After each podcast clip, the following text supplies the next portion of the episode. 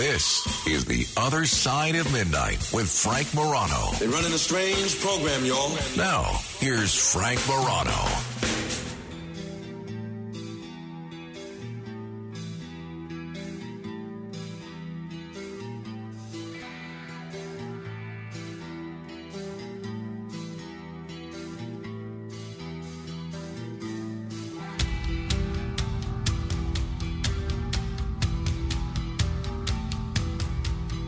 Well, if you are tuning into this program for a f- the first time, boy, are you in for a treat, because it is our bi-weekly, or depending on who you ask, our bi-monthly excursion into looking up and knowing what's what. That's right. It's Doctor Sky Night for the next hour.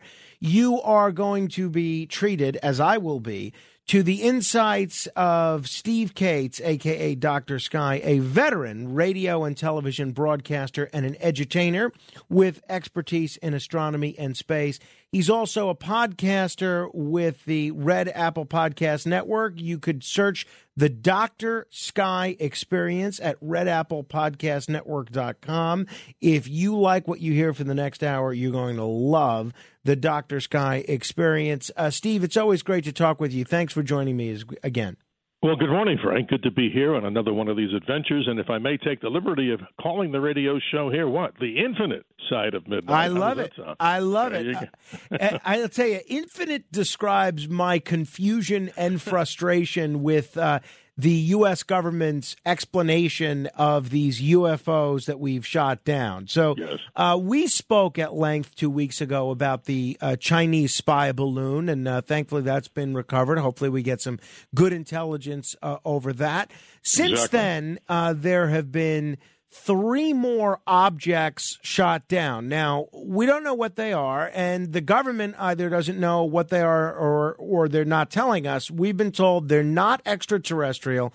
We've been told they're not Chinese, and we've been told they're not a threat. And just two days ago, we were told that the government is suspending any efforts to recover these items, which just is mind-boggling to me, the fact that we're willing to spend four hundred thirty-seven thousand dollars per missile to shoot them down, but can't spend a little bit of time to actually find them and see what they were. Give me your take on where we are with these Chinese balloons and these related balloon threats, if these even are balloons. Well, it's a very interesting story. As Secretary Austin, Secretary of Defense, said, the three balloon objects, or the three objects, U A Ps, unidentified aerial phenomenon, were definitely not of the Chinese character. Let's go back in time. We find out through reports from the Washington Post, if we can believe everything that we read. We have some skepticism on reports, no matter where they are, especially off the Internet. But it's been identified through this Washington Post report that they have identified, that is, the military, two locations, one on the big island of Hainan off of China, in which there's an active program of what they call aerostat balloons. These are balloons that are tethered. They used them along the uh, United States border for many years for drug interdiction and track, tracking aircraft that come through. But they believe that this is the source, probably, of not just this Chinese balloon, the big inflatable, but also, get a load of this, Frank, another location in Mongolia in which they believe, that is the military, that this is a serious effort by the Chinese military to do this. And the reason for the Hainan location, according to those in the meteorological world, said that these locations are conducive to pushing these balloons up like a jet stream, higher up like we did over Alaska.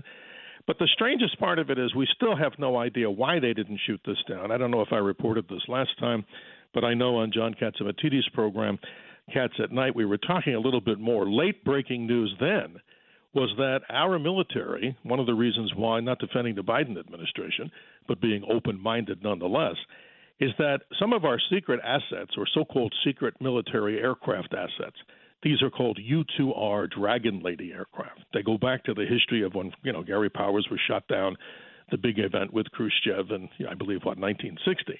But this modern version of the U two R has so many surveillance, you know, capabilities on it. It can sense things, track things, eavesdrop on things. So one of the theories was that we were way above the balloon. This U two R, you wear like a spacesuit to fly it, that we might have been gathering so much, hopefully gathering so much information on that. And then we hear about the shoot down, but I still can't figure it out. Why would they let this thing just drift over America? And the deepest of conspiracy theories, and I read this, I don't believe it, oh, who knows, is that these balloons in mass could have the ability to drop these type of fungal spores from the atmosphere, trying to destroy American prop- crop production. I mean, that's how bizarre some of this goes. But, Frank, it's still the most amazing story, laughable to the point where these three objects that are chased by F sixteens, uh, where they're, as you reported, these Sidewinder missiles are not cheap. And the story goes that this was probably the one over Alaska, Canada, and then the one that went down over Lake Huron, a missing balloon from a bunch of hobbyists. And they claim that the hobbyists actually had a call signal for their balloon known as K nine Y O fifteen, a twelve dollar balloon shot down by a sophisticated aircraft. But here's the problem, and I'll stop on this, but it's so exciting, don't you think? There is stories that are out there. Tyler Rogalway, who writes, of course, you know, for, for, for this military website that's out there, he, he's very, very credible. There's even reports that our F twenty-twos, when spotted possibly this object, the one of the three, or the same one that was three, it interfered with our sophisticated electronics on these two hundred million dollars aircraft. Go figure. So what are we being told? Hardly anything. And what's the government doing, Frank? It's going to start up a whole new commission on unidentified aerial phenomenon. Here we go again. So this this one item, which yes. a balloon hobbyist group is claiming could be theirs, um, yes. and it seems they have some credibility, Uh, that, uh, you know, it's gone missing and it does sort of fit the circumstances. That was able to screw up the uh, the sensors or the, the surveillance technology or the whatever, the the, the operational ability of a two hundred million dollars aircraft. How can well, that be?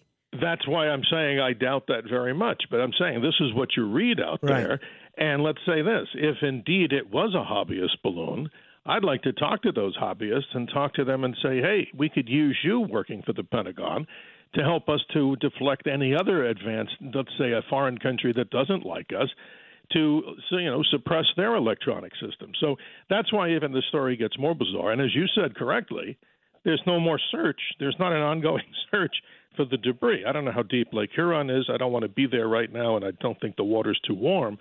But imagine that. We're not getting any answers. What about the answers about what was the payload on this particular Chinese balloon? And remember this, there's still some questions as to whether they shot an AIM nine, and I'm going to use the simple term, explosive-charged type of missile, or whether they actually shot a kinetic Sidewinder, meaning one that just punctures. Right. Because why would you want to destroy this platform? Sure.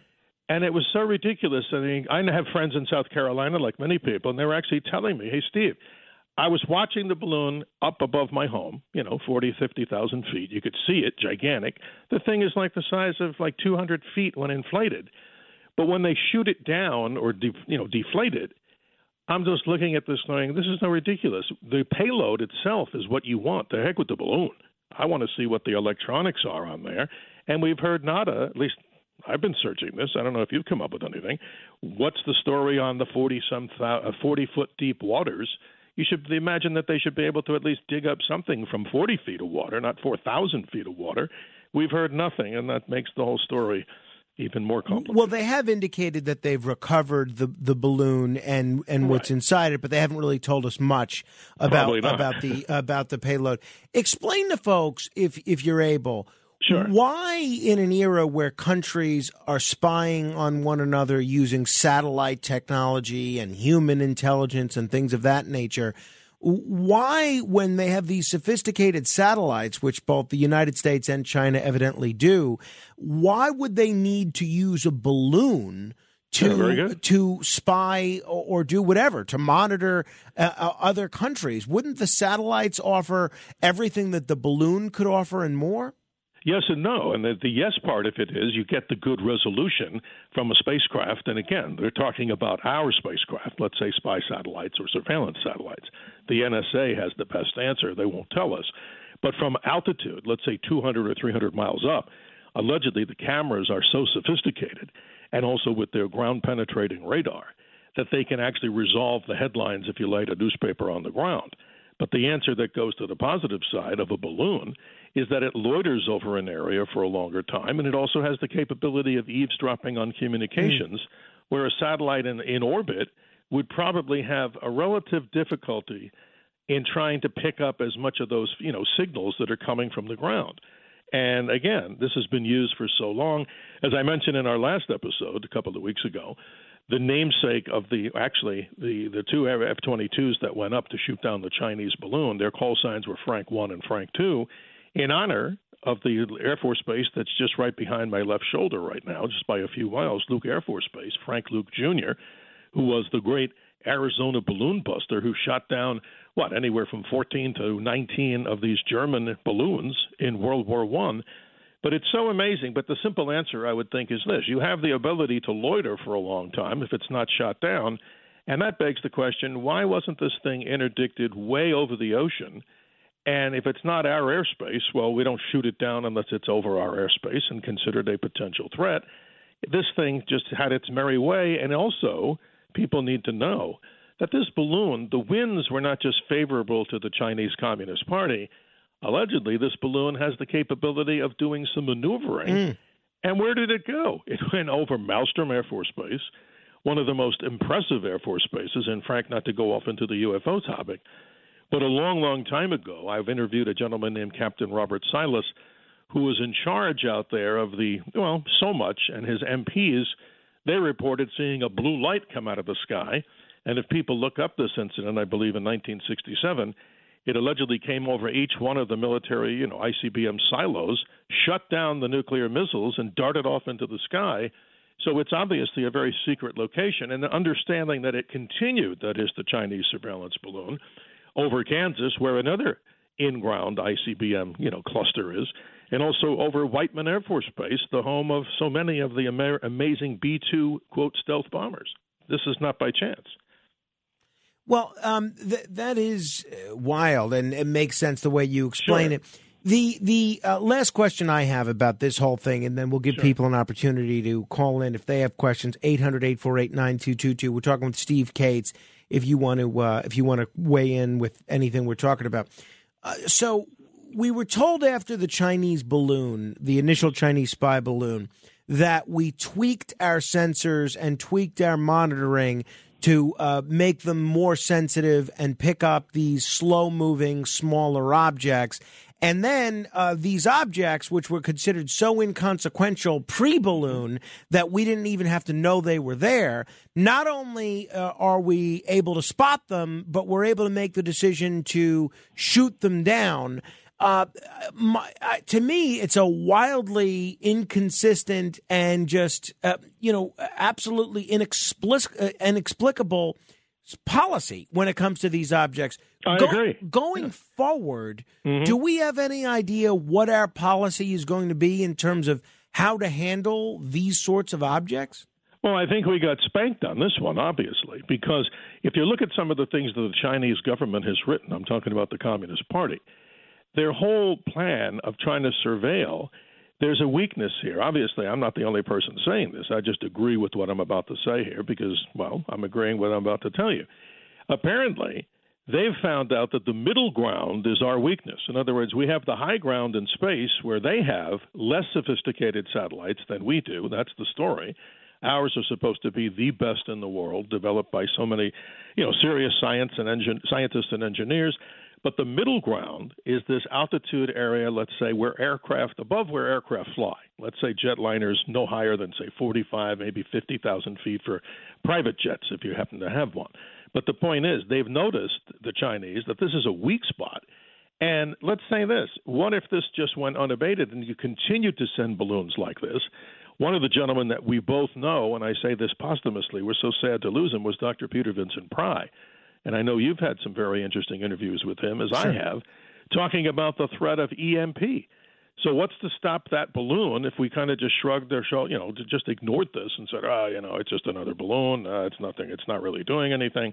The ability for anybody like that, meaning a rogue nation, to fly or sail something high up in the atmosphere with a small, low-yield nuclear device, they've found a weakness. And I don't know. I imagine, as you said, tweaking our sensors we need to have a much better ground to middle ground or, or middle space, uh, you know, area to track uh, objects. I think we're weak in that.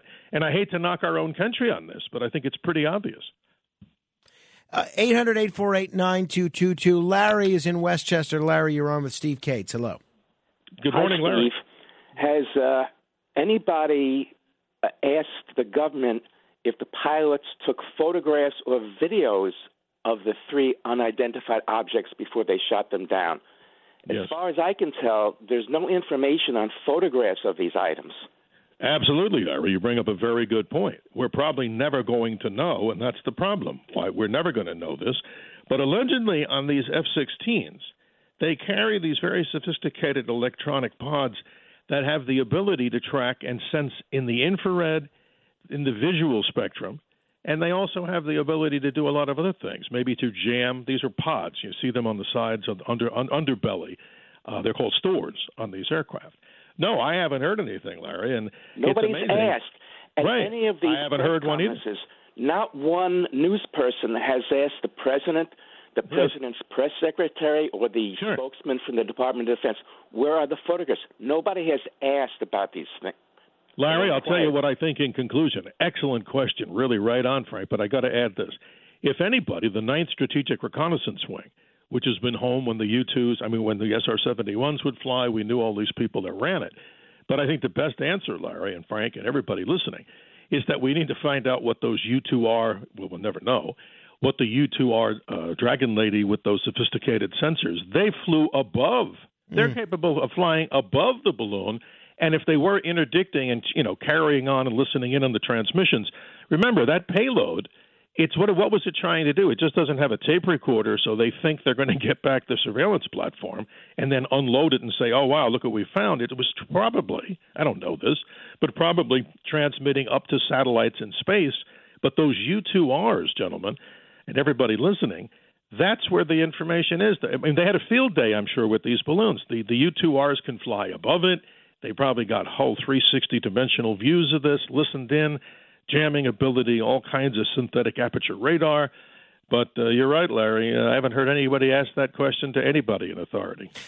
Uh, Steve, in terms of the the Mar- the missions to Mars and Mars exploration in general, right now it seems our best bet to know what's going on on the surface of Mars is the Perseverance Mars oh, yeah. rover.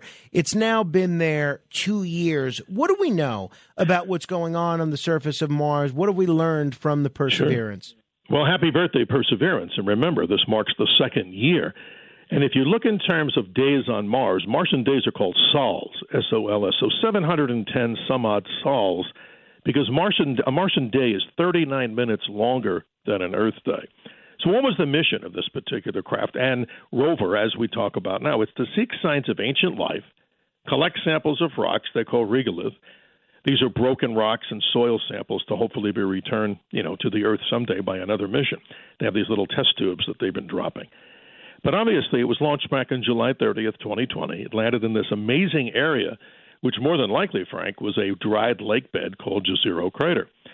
And on board, we all know this incredible little Mars little helicopter called Ingenuity. I didn't know this, but it's flown some forty-three flights as of February the sixteenth. And it was only designed to run for thirty days as a demonstrator, but it sure impressed the entire world. So it flew back on April nineteenth of twenty twenty-one. And how about this for a first flight? You know, the Wright brothers, I'm sure out there in the cosmos, would be very proud of this. It flew nineteen point eight feet vertically. No, excuse me. It flew sixteen feet vertically and nine point eight feet horizontally. But uh, how about this? Even more bizarre. Let's now go to Mars, since we're talking about the infinite side of midnight here. The local weather forecast from Perseverance just a few days ago. Here we go.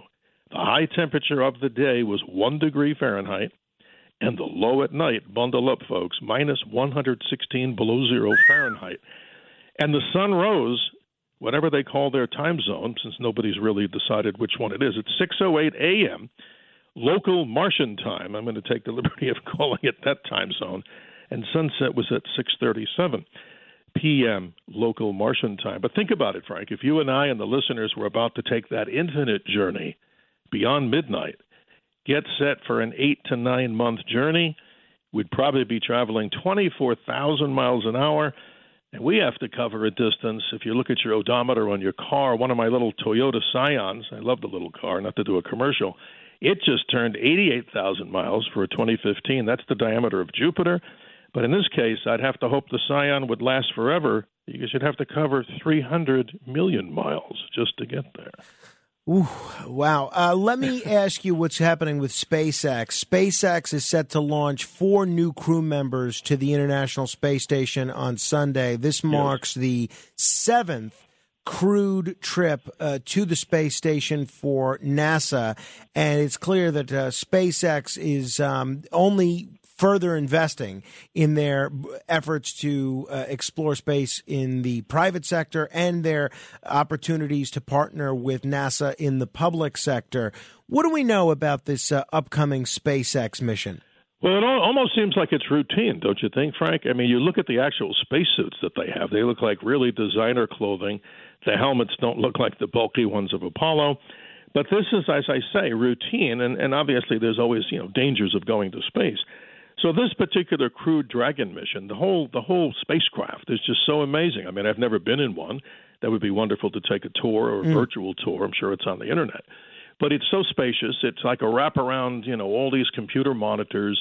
There's a lot of room to move around in there. So they're going up to the International Space Station, but there's not a lot of happiness on part of the cosmonaut or cosmonauts that are on the International Space Station, because one of their Soyuz spacecraft, they've detected a leak, and that, unfortunately, is going to prevent them from coming back to Earth as soon as they had wanted to. But in all due respect to the Russian Soyuz, we have to say accurately, it's been one of the most reliable space ferries.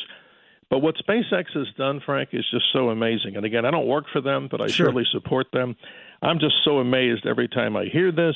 But if we shift gears over to the other projects that they're doing, this monster rocket, which is the Starship and the big booster, this is going to be still one of the most amazing launches. If we thought that the Artemis rocket, with its incredible power, which now still has the record now, and it's going to go quickly, they say, when uh, Elon Musk launches the Starship, by the way, it's a stainless steel, like one hundred sixty some feet in, in length.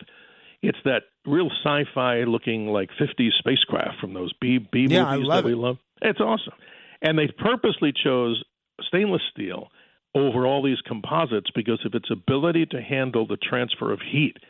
Because when you look at what this thing is going to do, I just showed this to a large group in Sedona the other night. We did a whole thing on the latest of space and what's happening. And you find out that the rocket, the booster itself, is massive. The power of the rocket, it's got like thirty-three of these big Raptor engines.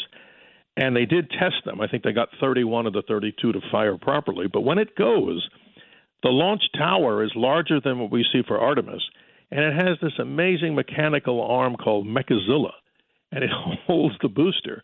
And when that thing goes, it'll have such tremendous, you know, power, like maybe twelve million pounds of thrust. Totally off the charts. But then you see the Starship separate as it's going to do an orbital flight. And this may happen in just a couple of months, if not sooner. But, Frank, when you see Starship, it makes all these maneuvers, and you see it turn around, and you see the booster rocket actually come back to Earth, the massive booster. And if they do it right, which I'm sure they will, it will actually go back to the big launch tower. The Mechazilla arm will grab the big booster, so it's reusable. But what's even more amazing is the Starship, as it's now, you know, glowing because of the reentry of the atmosphere, like this orange glowing, like you'd stick a, you know, an iron, something from your fireplace in there, and you see it glowing. This is amazing technology, but they've also said, honestly, that we could have an explosion or two, just like they had with Starships. I think they're up to fifteen, and it was the last one that actually successfully landed. But, but Frank, the people down there in Boca Chica are actually not too happy. They say they've terraformed that whole beach area into a very complicated area with a lot of noise. And also, you have to remember, the F A A still has to give permission. I don't know if they've gotten it. They may have gotten it already to launch these giant rockets. So, in other words, you and I just can't go out and build a rocket with all our great expertise, right? And then just decide to launch it anytime we want just because we think we can. There's a lot of rules to follow. and the F A A, of course, gets involved. Yeah, I can imagine uh, a lot of the neighbors may not be happy about uh, living next door to. I mean, you see how rough it is uh, living next door to an airport. All those years you were in Queens, you, you can bet. imagine. Uh, you can imagine living next door to a rocket airport. All right, uh, we're going to continue with Steve Kates in a moment. eight hundred, eight four eight, nine two two two. If you have questions, that's one eight hundred, eight four eight, nine two two two. I have many. If you are interested in what we're talking about, you got to check out the Doctor Sky Experience. You can check it out at red apple podcast network dot com or just search on any podcast app, uh, the Doctor Sky Experience. A ton of interesting stuff on there, a lot of great content. And we'll continue in just a moment. This is The Other Side of Midnight, straight ahead. The Other Side of Midnight with Frank Morano. It's The Other Side of Midnight with Frank Morano. Frank Morano.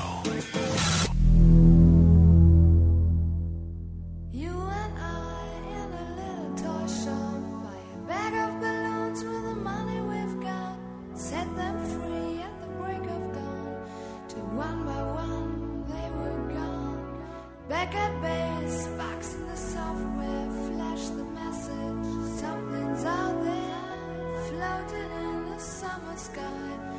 ninety-nine red balloons go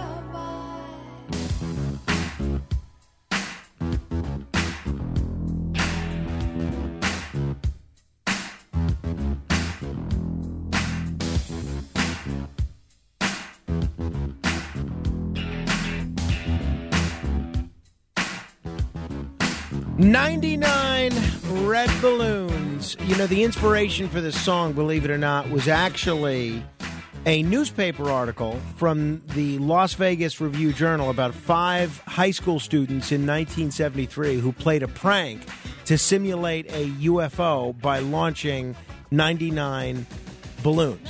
And uh, now, if they were do- trying to pull that these days, we would shoot them all down without any pretense of going, bothering to look for them afterwards. Uh, we're spin, spending the hour with Steve Kates, a k a. Doctor Sky, a veteran radio and T V broadcaster, and uh, you can hear his podcast, The Doctor Sky Experience. There is simply nothing like it. We're going to take your questions in a moment at uh, eight hundred, eight four eight, nine two two two. That's one eight hundred, eight four eight, nine two two two. Steve, uh, there has yes. been some asteroid news since last we spoke. You know, I am perpetually yes. uh, scared of an, an asteroid putting us into either dinosaur territory or science fiction film territory. Uh, evidently, there's this new space radar that's going to hunt planet-threatening asteroids, and uh, there was this other oddly shaped asteroid that was once considered an impact risk for Earth that raced past the planet. Where are we on the asteroid front these days, Steve? Well, Frank, we have a better capability of doing these predictions. But if you don't mind me taking the liberty, I just wanted to mention something more about the Doctor Sky Experience for all of the listeners Please, out yes. there. It's a combination of interviews, not only from my time tunnel as we go back in time, but also current ones. And just to give people an idea, like I love and many people love the story of science fiction. So we have interviews up there coming very quickly. Billy Mumy, June Lockhart. We have interviews with the great Walter Cronkite talking about space and things of that nature, but also about American exceptionalism. You know, I spent time in the military. I spent time in law enforcement. And just like John Katsimatidis says after his shows every day, truth, justice, and the American way. So it's a combination of all that. And how about that? It's also a weekly report of what you can see in the sky. But going back to the asteroid situation, Frank, this is so amazing. Here's two examples of two things that came very close to the Earth. Back earlier this month, we had asteroid twenty twenty-three B U. It passed the Earth. It was a sixteen-foot object. It passed the Earth by only two thousand miles. So that's just about a little more, a little more than what the, a little less, I should say, than the distance that you and I are now. I'm in Phoenix. You're in the New York area. And that was amazing that it even was detected so much ahead of time. But the most amazing one is this little tiny asteroid called twenty twenty-three C X. It was discovered seven hours before it was going to make some sort of a splash over the Earth. Remember, it's only three feet across, which is still big. But the astronomers actually gave a prediction to when and where this would be. Imagine this. If we told you tonight at a certain time, look in the sky and look over here, and guess what? My prediction and yours would be accurate. We might be able to sell tickets in a big arena if we had this right. So the astronomers predicted that it would show up over Paris and over the English Channel at three a.m. their local time. Frank, it showed up at two fifty-nine. Not a bad prediction. So we're getting better at these predictions because of two things. The ability to source these objects out with these mega megapixel television uh, telescope mm. and cameras, and the ability to calculate. The calculations is not as difficult. I don't know how to do them. The listeners probably don't. But the scientists that do this, the greatest tool in their arsenal is now to have the ability to have these gigantic cameras that can search the skies, and then they go into the mode of orbital planning and orbital mechanics. But don't you think, isn't that amazing that we can actually predict to the to a good amount of accuracy, good amount of accuracy, when and where these things might come? We need that.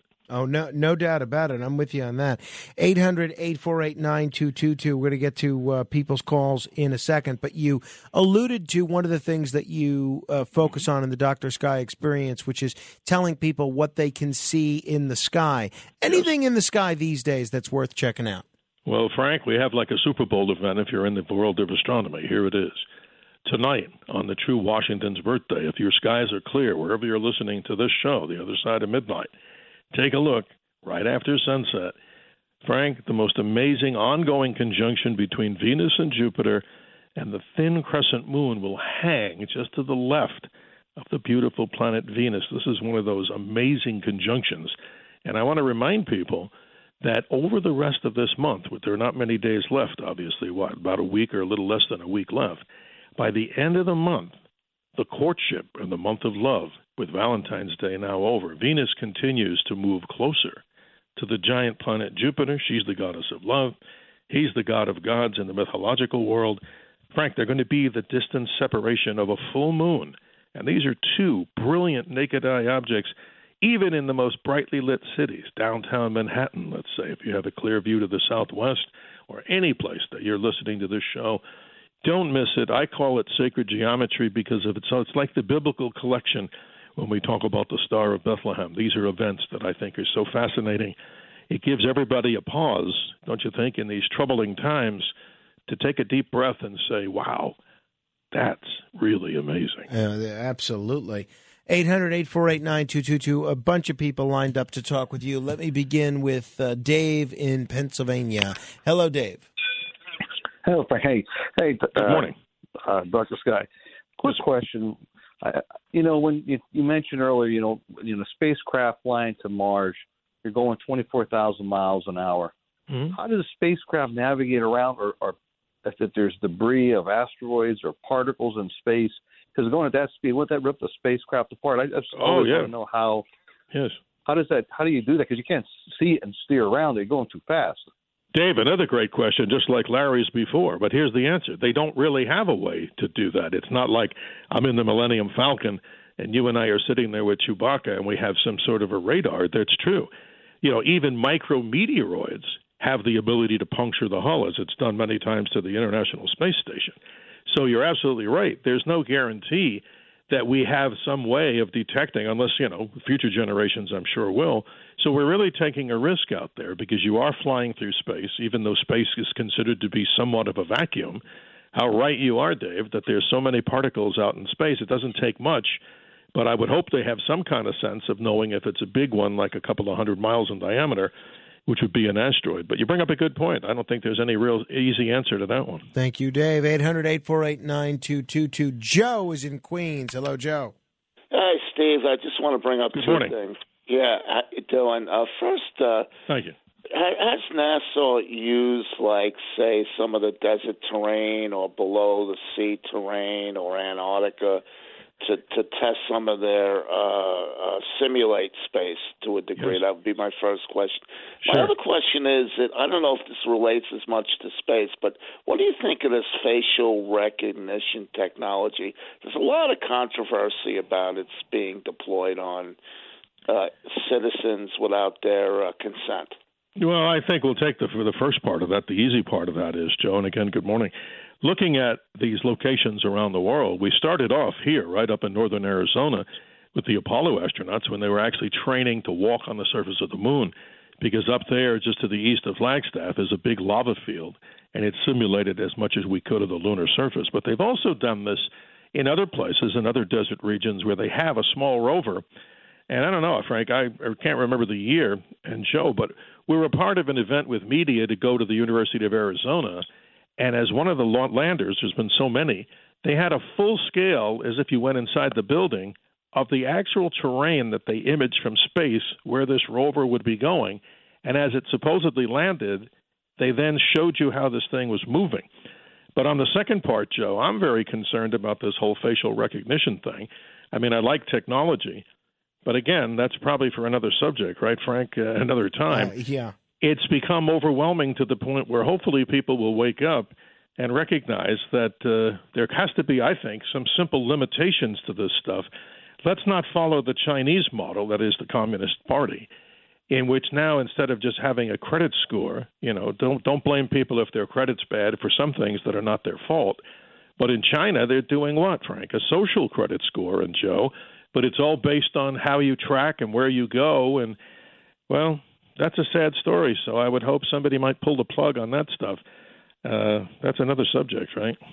If if we're talking about things on Earth, not necessarily related to artificial intelligence, but things that mm-hmm. uh, don't involve going to space, uh, talk to me about the Earth's inner core. I, I saw one headline uh, that you had sent me that it might sure. be slowing or reversing. What's happening on that front?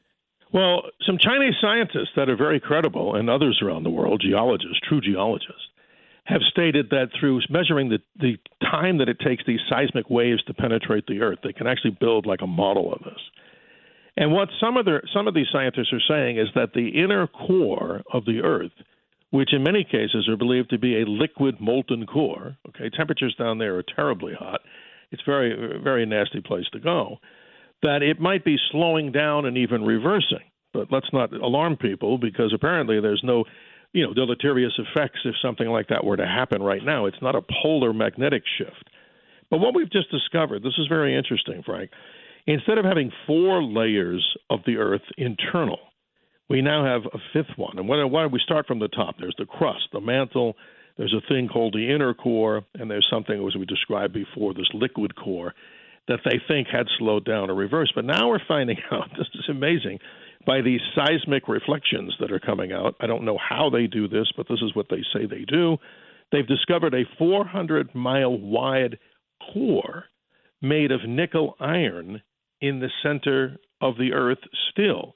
So think about that. The pressures must be so amazing, but how does a liquid molten core not ignite one that's internal to that one? This is one of the great mysteries. And one of the greatest uh, things that we study out there, it's just so incredible what's happening with a four hundred mile wide uh, core. But here's something interesting, too. If you want to know from where you are right now, the distance in miles, just to show you how the Earth is really not as big as we think, from New York City to the North Pole is three thousand four hundred five miles. From the where New York City is to the equator is only two thousand eight hundred thirteen miles. But to go to the South Pole, Frank, you're nine thousand thirty-one miles from the South Pole. And for those that really want to know this, the antipode, in other words, if you drilled straight through the Earth, where would you come through if you went straight down from New York City? You would go, I have the coordinates, I won't bore you with those, but you would pop off maybe five hundred miles to the southeast of Perth, Australia. And the farthest city from New York is Perth, with a distance in kilometers of some eighteen thousand seven hundred one miles. Why am I telling you all this? Because the Earth's diameter at the equator is seven thousand nine hundred twenty-seven miles wide, where pole to pole it's only seven thousand, you know, eight hundred to seven thousand nine hundred miles. So the Earth is wider at the equator by twenty-seven miles, and I promise I won't send you my last picture after the workout. But I'm a little oblate, as many people can be, around the equator too. you, you and me both. Claude is in Baltimore waiting patiently. Hello, Claude. Hi, Doctor Sky. I, I hey, heard good morning. You on George, I've heard you on Art Bell, George Norrie, and oh, yes. we're going to discuss some science fiction here. It, yes, sir. I've heard of a story. I don't know how true it is, but there's a Project Bluebeam that the government has. It's oh, a yes. secret project, right? Yes. And what it does, they got holograms in the They can make Jesus appear. They can make thunder. They can make anything. They can make mm-hmm. you talk to you or anything. And uh-huh. and I know you, some people think I'm crazy when I tell you this, but they can make fake U F Os appear and, and like they shoot them down and everything. And they really ain't doing nothing. Claude, you're absolutely right. There is such a theory out there. It's not me that proposed it, but I can tell you right now from our coast friends. And again, a great show with great guests for the years. It was, obviously, the loss of Art Bell is a big thing to those out there, and a sad one. Nice. Oh, yeah, I loved Art Bell. But here we go with Project Bluebeam, in case people are not familiar. You're right. We could create, with this whole, I don't know, a, a false flag operation to diminish religions in the world and try to send, you know, show us that alien spacecraft have arrived, and it would be a whole way to bring everybody together, but it would be kind of a contrived and organized effort in which all the information that that's coming through, it almost sounds like the balloon story in a way, Frank. We don't hear the truth on that, but this is something even more bizarre, Claude, but uh, people need to look it up. I mean, just for whatever your belief system is, it's Project Bluebeam. It's kind of an interesting concept. Uh, mm-hmm. Let's hope it's not real. eight hundred, eight four eight, nine two two two. We're going to continue with your questions in just a moment. I have a number of questions as well. Talking with Steve Kates, a k a. Doctor Sky. You can check out the podcast, The Doctor Sky Experience, for more in-depth uh, discussion and analysis of what we're talking about. Great interviews with terrific guests and tips on what you can look for in the night sky as well. This is The Other Side of Midnight. I'm Frank Morano. Straight ahead. The Other Side of Midnight. Midnight. Midnight. Midnight. It's The Other Side of Midnight with Frank Morano.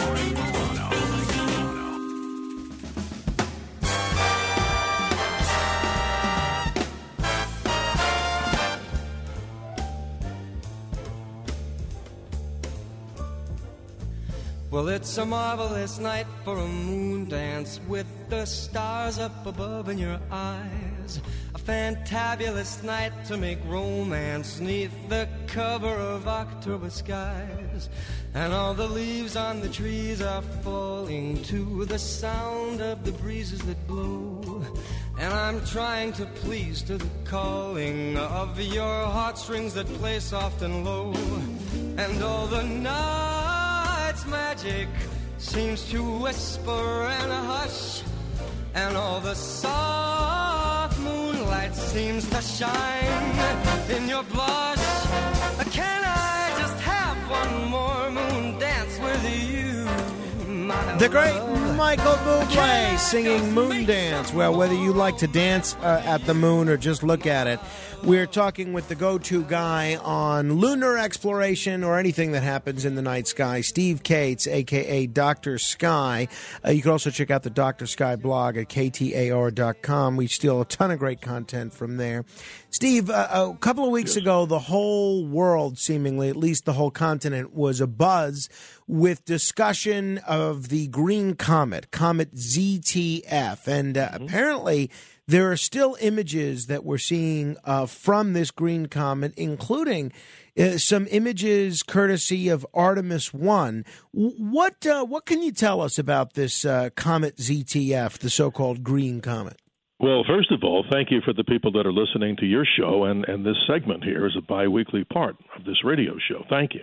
But the point is, not to jump all over this, so many in the media got this wrong. Mm. As I mentioned before, I'm watching one of my local television stations one night doing some work, and they're saying, and I quote, "Tonight's the night to see the Green Comet. Step outside from one a.m. and look up." Well, Frank, the comet was never that bright. City mm. dwellers would have almost an impossible uh, chance I to looked, see it. I looked. I yeah.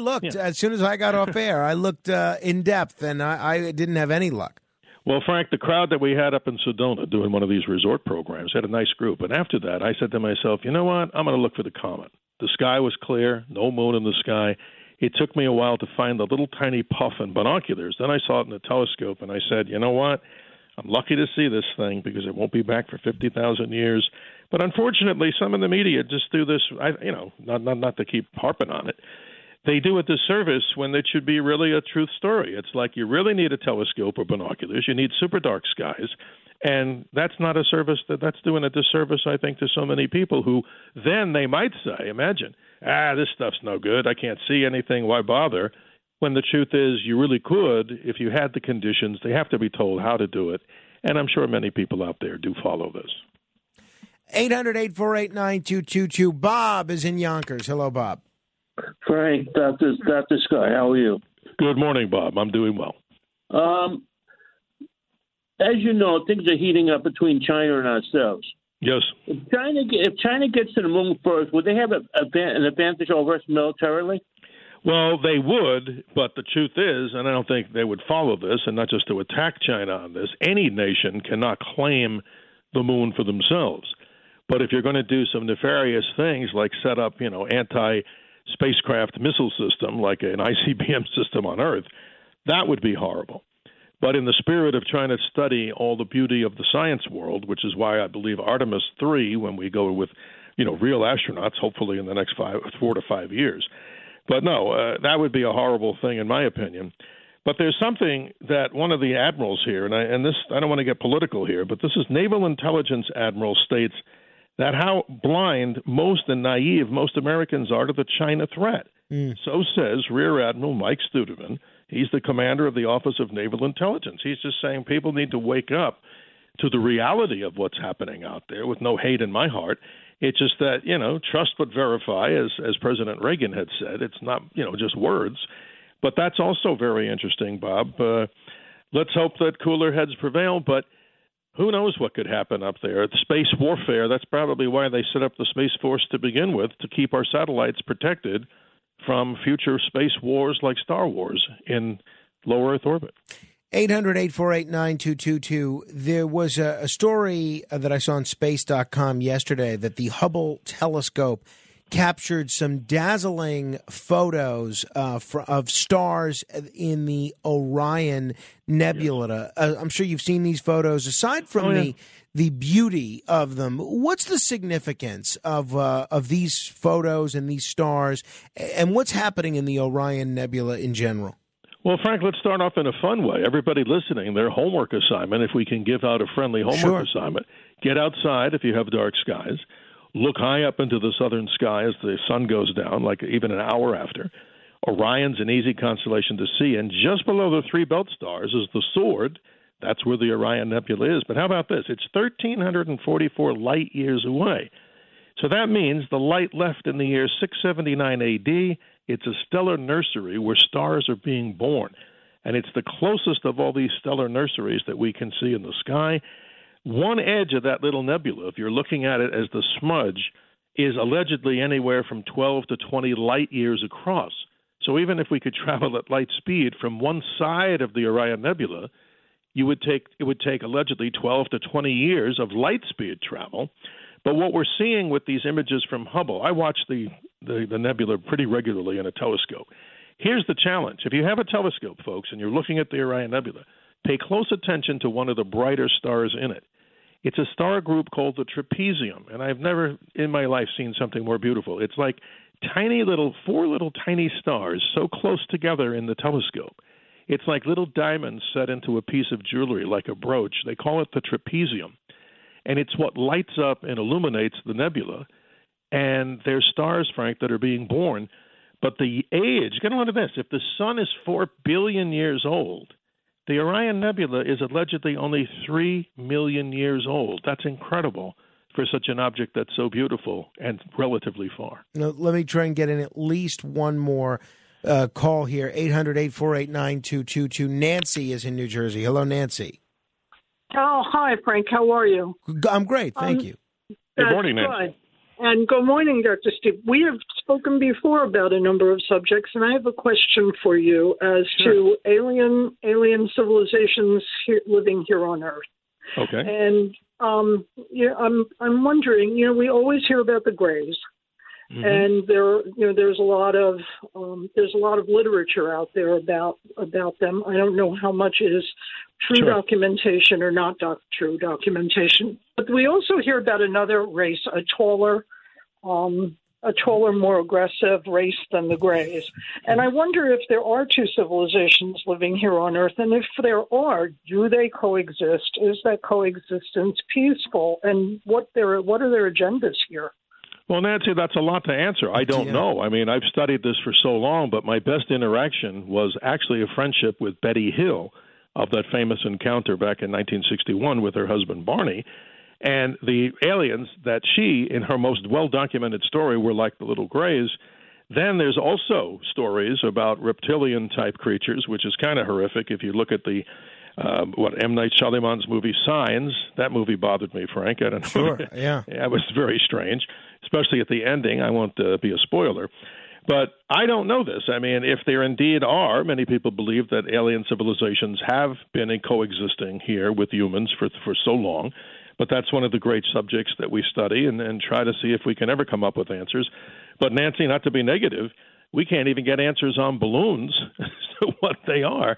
So just think of how difficult it's going to be to us to even know. Why can't they just tell us that alien creatures and civilizations do exist, and hopefully they come in peace? Yeah, uh, that is for sure. Hey, um, there was a story, I saw it in the New York Post a week or so ago.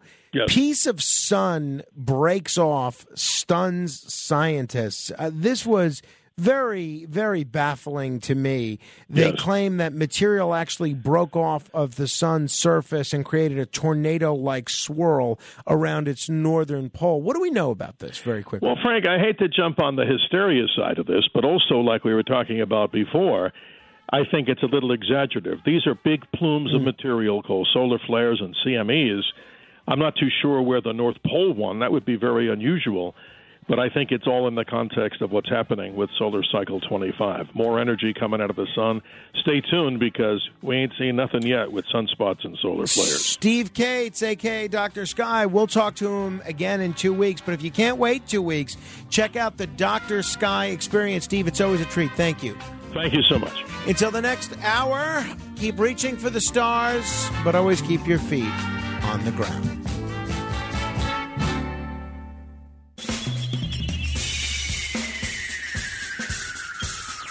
This is The Other Side of Midnight with Frank Morano. They're running a strange program, y'all. Now, here's Frank Morano.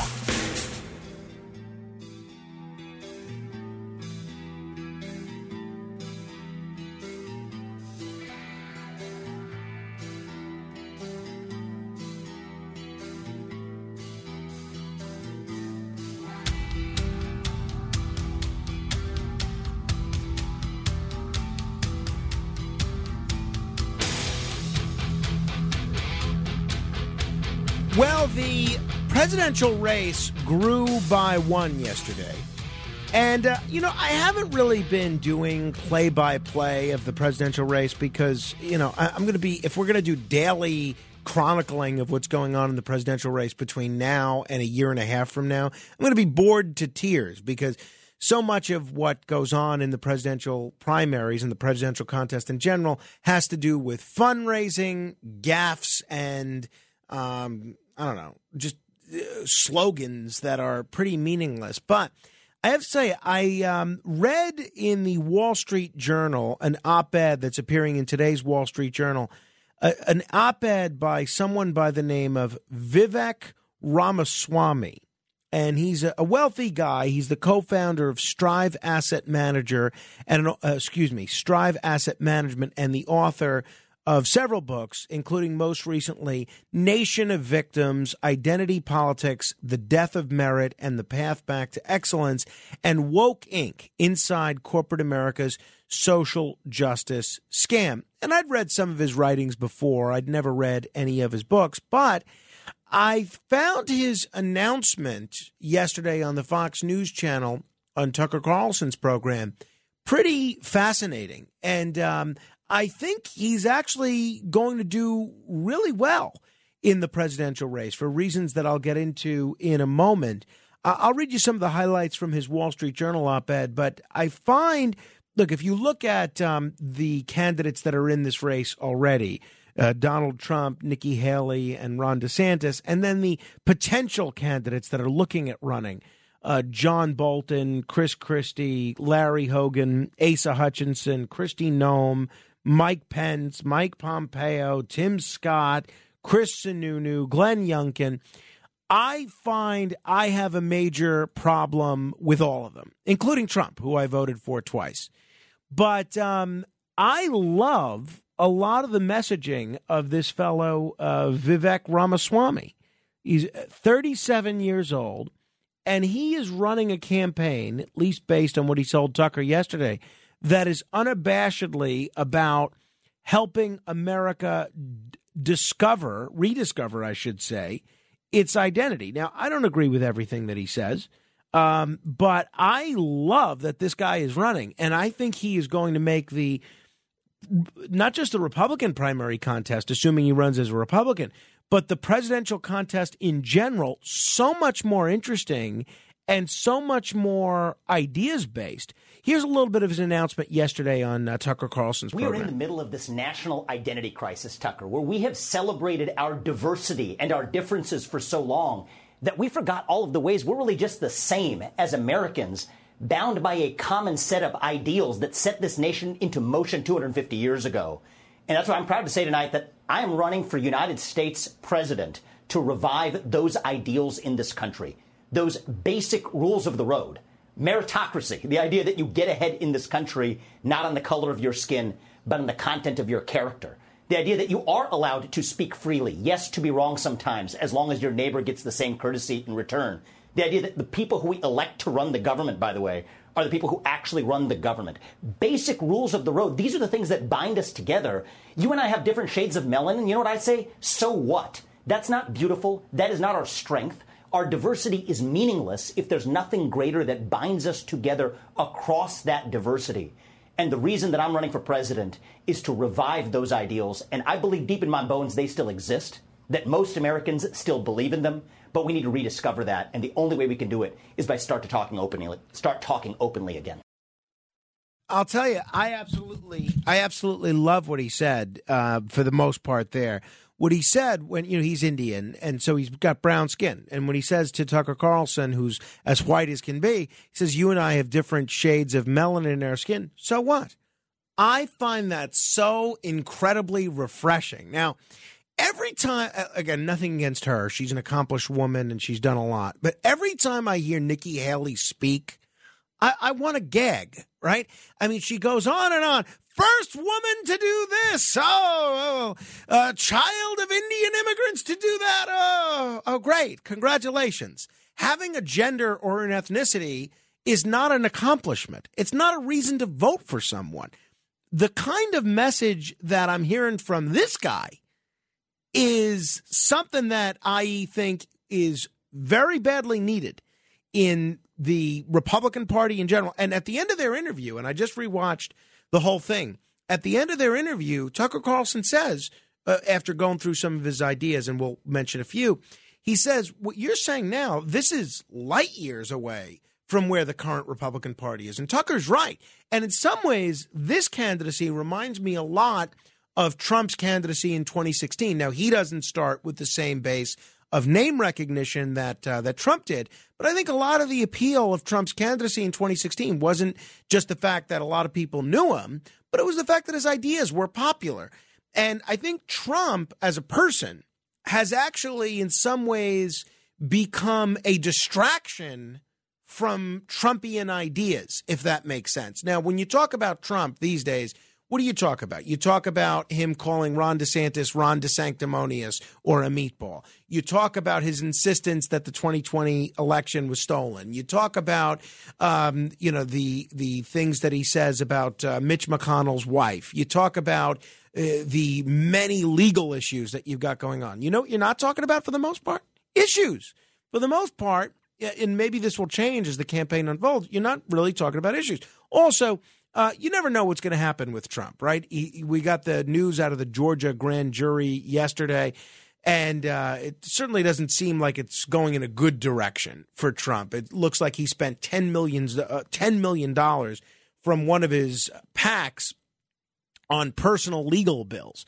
And uh, not not that that's his fault necessarily, but you just never know, especially given a man of, of his age, if this candidacy is going to be able to last another two years. So I think it's important, even for people that uh, that are Trump supporters, to look at all these other candidates. And I found a lot of what this fella Ramaswamy is saying very appealing.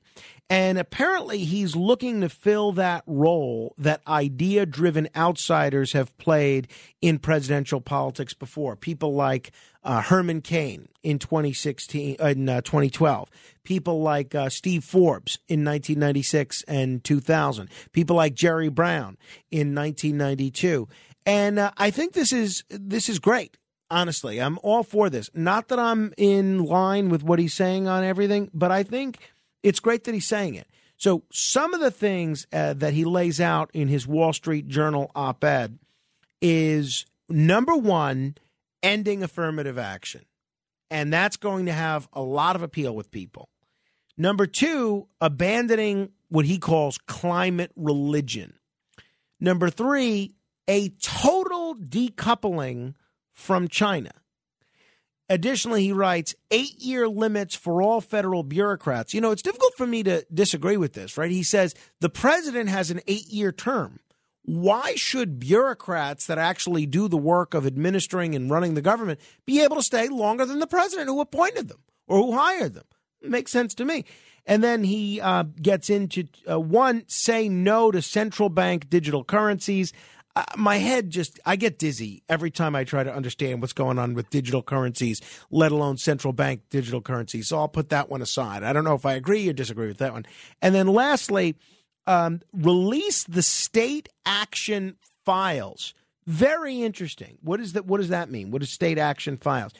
He writes in this Wall Street Journal op-ed, as Elon Musk did at Twitter, I will release the state action files from the federal government, publicly exposing every known instance in which bureaucrats have wrongfully pressured companies to take constitutionally prohibited actions. I'm curious what you think of his candidacy. It doesn't matter to me whether you're a Democrat, Republican, or independent. Um, just I'm curious, one, as an objective and now a- a- analyst, how you think he's going to do, and two, if you would ever consider voting for him. eight hundred, eight four eight, nine two two two. That's one eight hundred, eight four eight, nine two two two. I, look, maybe I'm naive, and my track record of political prognostications is very poor, honestly. If you go back and look at all the verifiable predictions I've made over the course of the last thirteen years, I've been wrong eh, maybe seventy to eighty percent of the time. But that being said, I have no problem continuing to offer wrong prognostications. I think he is going to do very well. I'm not saying he's going to get elected. I'm not saying he's going to be the nominee. I think he's going to do very well for a few reasons. One, the fact that he's got his own money, that helps him get a leg up over other candidates that don't currently have an elective office or a major platform. Two, the fact that he's young, and look, I don't dig that age discrimination game that a lot of other people play. play, but I'm just looking at it objectively. The fact that he's young, only thirty-seven years old, barely eligible to run for the office in terms of age. The fact that he's young, I think, will be very welcoming to people who are of the opinion that both President Biden and President Trump are a little too old to lead the country in this day and age with all the crises that we're facing. The fact that he, even though he's all anti- you know, multiculturalism for diversity's sake and anti-affirmative action, the fact that he is brown, the fact that he's Indian or of Indian descent, and the fact that so much of his message is right-leaning, he is going to be ubiquitous on conservative media for the foreseeable future. The fact that the Wall Street Journal op- op-ed page ran his op-ed, even though so much of the sort of right-wing populist ideas kind of fly in the face of the Wall Street Journal editorial positions, that tells you a lot.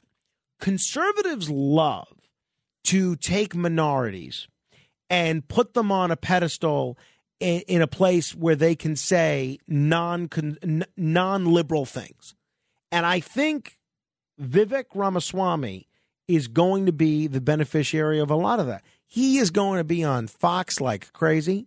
He's going to be on Newsmax like crazy. He's going to be on talk radio like crazy. He's going to be featured in the Wall Street Journal and the New York Post constantly because by those conservative media outlets putting this fellow up there prominently and giving him a lot of free ink and a lot of free airtime, it belies the notion that the G O P is just a party made up of crusty old white people. And they love that. They love that idea. So I think um, he's going to do very well. I'm curious what you think. eight hundred, eight four eight, nine two two two. That's one eight hundred, eight four eight, nine two two two. He gets in, you know, he mentioned in the uh, interview with Tucker Carlson yesterday that there was this Russian balloon that flew over our airspace that was spying on us. He said if that was, excuse me, the Chinese balloon, if that was a Russian balloon, we would have raised holy hell and uh, issued every sanction there is. Why aren't we doing the same thing with China? And he gets into the fact that um, our our economy is so embedded with China's economy that we can't really.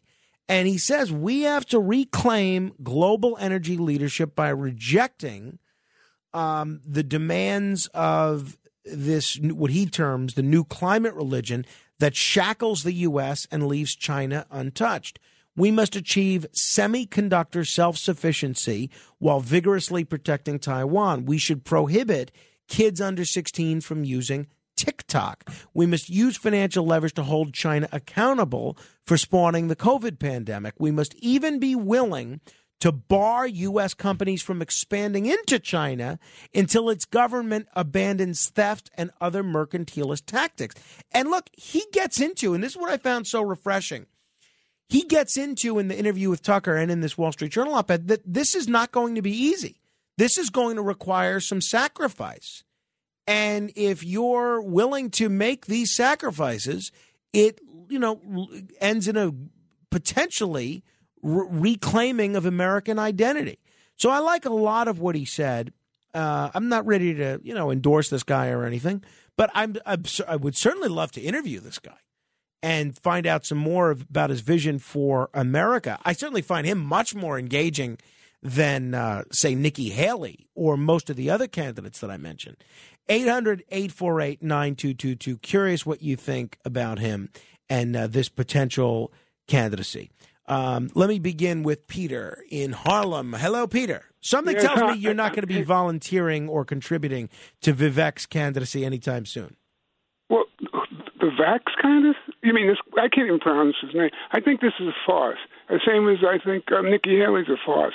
You notice when new immigrants, the, the spawn of the early immigrants come over, the first thing they do is play to the Republican uh, agenda. Now, take, for example, this guy wants to do away with affirmative action. If it wasn't for affirmative action, his monkey butt wouldn't even be here. Well, you know, again, Peter, Wait, you don't no, have no, to call I'm, him I'm just a monkey. Saying, I'm making a point. The point yeah. is... Why the affirmative action program is getting a beating from the left and the right simply because the affirmative action who was who benefited white women the most are now in the Supreme Court trying to get the racial aspect turned over. Where are the true intellectuals in this town? The fact is that Nikki Haley, for example, criticized or used ageism to criticize Trump and Biden. Right. But yet, when he responded, I mean, excuse me, when I, that guy, I don't know. Right, Don Lemon. When he responded using the same type of rhetoric, as a matter of fact, the prime could be defined in many ways. Or you understand, like the prime age for having children or whatever. I'm saying it was a ridiculous comment, but the fact is, I don't. I wouldn't vote for an Indian if my life depended. Oh, you wouldn't vote just because they're Indian. Just because he's Indian, right? Well, isn't that just racism, Peter? No, that's uh, ethnicism. Thank well, you. no, but but Peter, seriously, how can you rule out someone just because of their ethnic identity? No, no, no, no, no. I understand the, the, the psychology. They and China uses it also. They think you know the whites in America have become so comfortable that any time anybody of an ethnic group other than themselves says something they like to hear, they sit back and think they've accomplished something. We are in a in a political mess right now where I yeah, think the people uh, Peter, on the street I'm sorry. I, I don't think that that's helped, though, by you just blatantly declaring you wouldn't vote for anybody that's Indian. I mean, yeah. isn't that just blatant prejudice? No, it's a, a retaliation, because I noticed that they treat blacks who did this, who made the struggle possible for their monkey butts to be here. Oh, please. Uh, you know, sorry. I, I mean, I've indulged you a lot, but you you want to call Uh, Vivek Ramaswamy, who is a wildly successful business person, and by the way, you want to you want to say that, uh, but for affirmative action, his monkey butt, as you say, wouldn't even be here. It, that's blatantly inaccurate. His father was uh, a graduate from a regional engineering college and worked for G E. His mother was a geriatric psychiatrist. I- I'm not sure how they benefited from affirmative action. And to me, once you immediately declare, I'm not going to vote for someone because they're black or they're Jewish or they're Indian or they're white or whatever, you immediately lose credibility with me. And I mean, it shows you to be the kind of racist that you've sounded like on the radio for so many years. So uh, shame on you, quite honestly. I mean, it's disgusting that, um, you know, that you would uh, not only hold such beliefs, but have no qualms about sharing them on uh, a radio station and as a radio network that's as, as popular as this one. I mean, the fact that you're proud and that you would say that, it's just, it's absolutely disgusting. But I'm glad you say it, because people, so people know that there are racists like you out there. Frank is in Florida. Hello, Frank. Hey, how are you? Yeah, listen, I listened to uh, Vivek. I was very, very impressed with him. But I don't believe he can be president, but I think he is great for being a vice presidential candidate, along with one of the uh, the named people like Trump or DeSantis. So I, I see him as a very bright spot in the Republican Party, because I just like what he said. I don't care about anything else.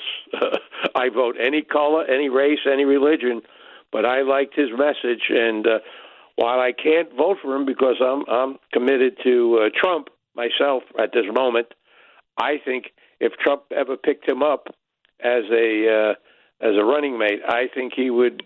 I think they would have a, a field day against yeah, well, any Democrat. Uh, look, I, I could uh, I could certainly see the appeal. You know, he is worth, they say, between five and six hundred million dollars, right? So even if you just take, even if he were to just take a hundred million dollars. Right. That does. That's not enough to fund a full presidential campaign, but it's enough to get you started. It's enough to build out a campaign apparatus. It's enough to make some early and important staff hires. It's enough to set up uh, infrastructure in early primary states like New Hampshire and Iowa. Iowa is still first for the Republicans. And uh, I don't think that's something to be underestimated. And I think people are underestimating this fella at uh, at their own peril. And as I said, with Trump, because of his age, because of his legal issues, you never know what's going to happen, right? There's no guarantee that he will be in this race a year from now. I, I certainly hope that he is, but um, there's no guarantee that that's the case. eight hundred, eight four eight, nine two two two. By the way, coming up in uh, about five minutes, very, very excited to talk with Graeme Rendall. He is an aviation historian and the author of U F Os Before Roswell. We're going to get into more of this issue of uh, our government shooting down these U F Os out of the sky, even though they can't tell us what they are, and that they've suspended actually looking for them, which I find pretty bizarre, to be candid. All right. Uh, and you can find me on Twitter as well, at Frank Morano. That's Frank, M O R A N O. Uh, we're also on Facebook at facebook.com slash Morano fan. But I'll tell you, I am looking at the uh, at the list of Republican candidates. I, I would have a very tough time voting for any of them. And uh, I really feel like people like me who believe that America stands for something, that America is not just uh, a market. It actually, it, it, as Teddy Roosevelt and others and Trump in twenty sixteen talked about, should mean something. And American ideals should mean something. I think this is going to be very appealing. Now, again, this is just a bas- basically one day as a candidate. We don't necessarily know where he is on trade. We don't know how he would handle this foreign policy aspect or that foreign policy aspect. that we don't know how he'd handle the Middle East. There's a lot to delve into with him, but I really think that um, a lot of what he says is potentially very appealing. eight hundred, eight four eight, nine two two two. Uh, you know, let me take a break, and we'll talk with Graeme Rendall in uh, just a minute. This is The Other Side of Midnight, straight ahead. The Other Side of Midnight with Frank Morano. It's The Other Side of Midnight with Frank Morano. Frank Morano.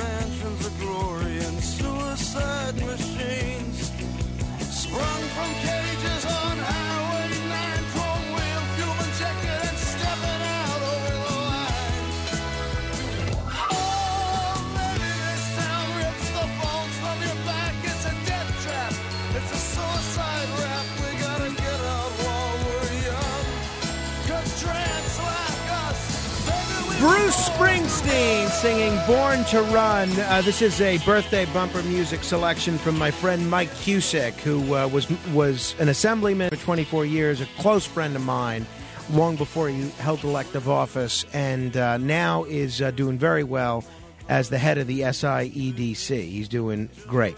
Now, um, in terms of where we're going with shooting these U F Os out of the sky, which the government still either cannot or will not tell us what they are, it has developed a whole new interest in the field of U F Os or U A Ps, with people looking at the reports that the Director of National Intelligence has already issued with renewed interest and wanting more information, wanting more, more information about what we already know and a better handling of these sort of situations going forward. Well, Graeme Rendall is a really great intellect on this subject. He's an aviation historian, a podcaster, and the author of U F Os Before Roswell. Graeme, it's great to talk with you. Thanks for joining me on the radio. Morning, Frank. Yeah, it's uh, early in the morning in the U K, but I'm happy to, to come on and, and speak with you. Thanks very much for the invitation. So give folks a little bit of an idea uh, about your background, because a lot of the people that write about U F Os or Roswell, they view them almost as a, a step removed from science fiction, whereas uh, folks that are that deal with aviation history, conventional aviation history, they have a little bit more credibility with skeptics and, and naysayers. Tell me, uh, tell me about your history with, uh, with studying aviation and how that's dovetail, dovetailed into studying U A Ps or U F Os. Yeah, well, I was certainly an aviation enthusiast from an early age. I used to build model aircraft kits when from about four years old. And um, looking at the instructions on, on the kits, you, you would get a little potted history of the aircraft themselves. So that developed into a, into a, um, an all-consuming sort of passion for everything to do with aircraft, but particularly the Second World War. Um, I got a bit older. I started reading science fiction, as a lot of people do. Um, and my mother bought me a book who she, which she thought was science fiction, but it turned out to be a book on U F Os. And this was about when I was nine or so.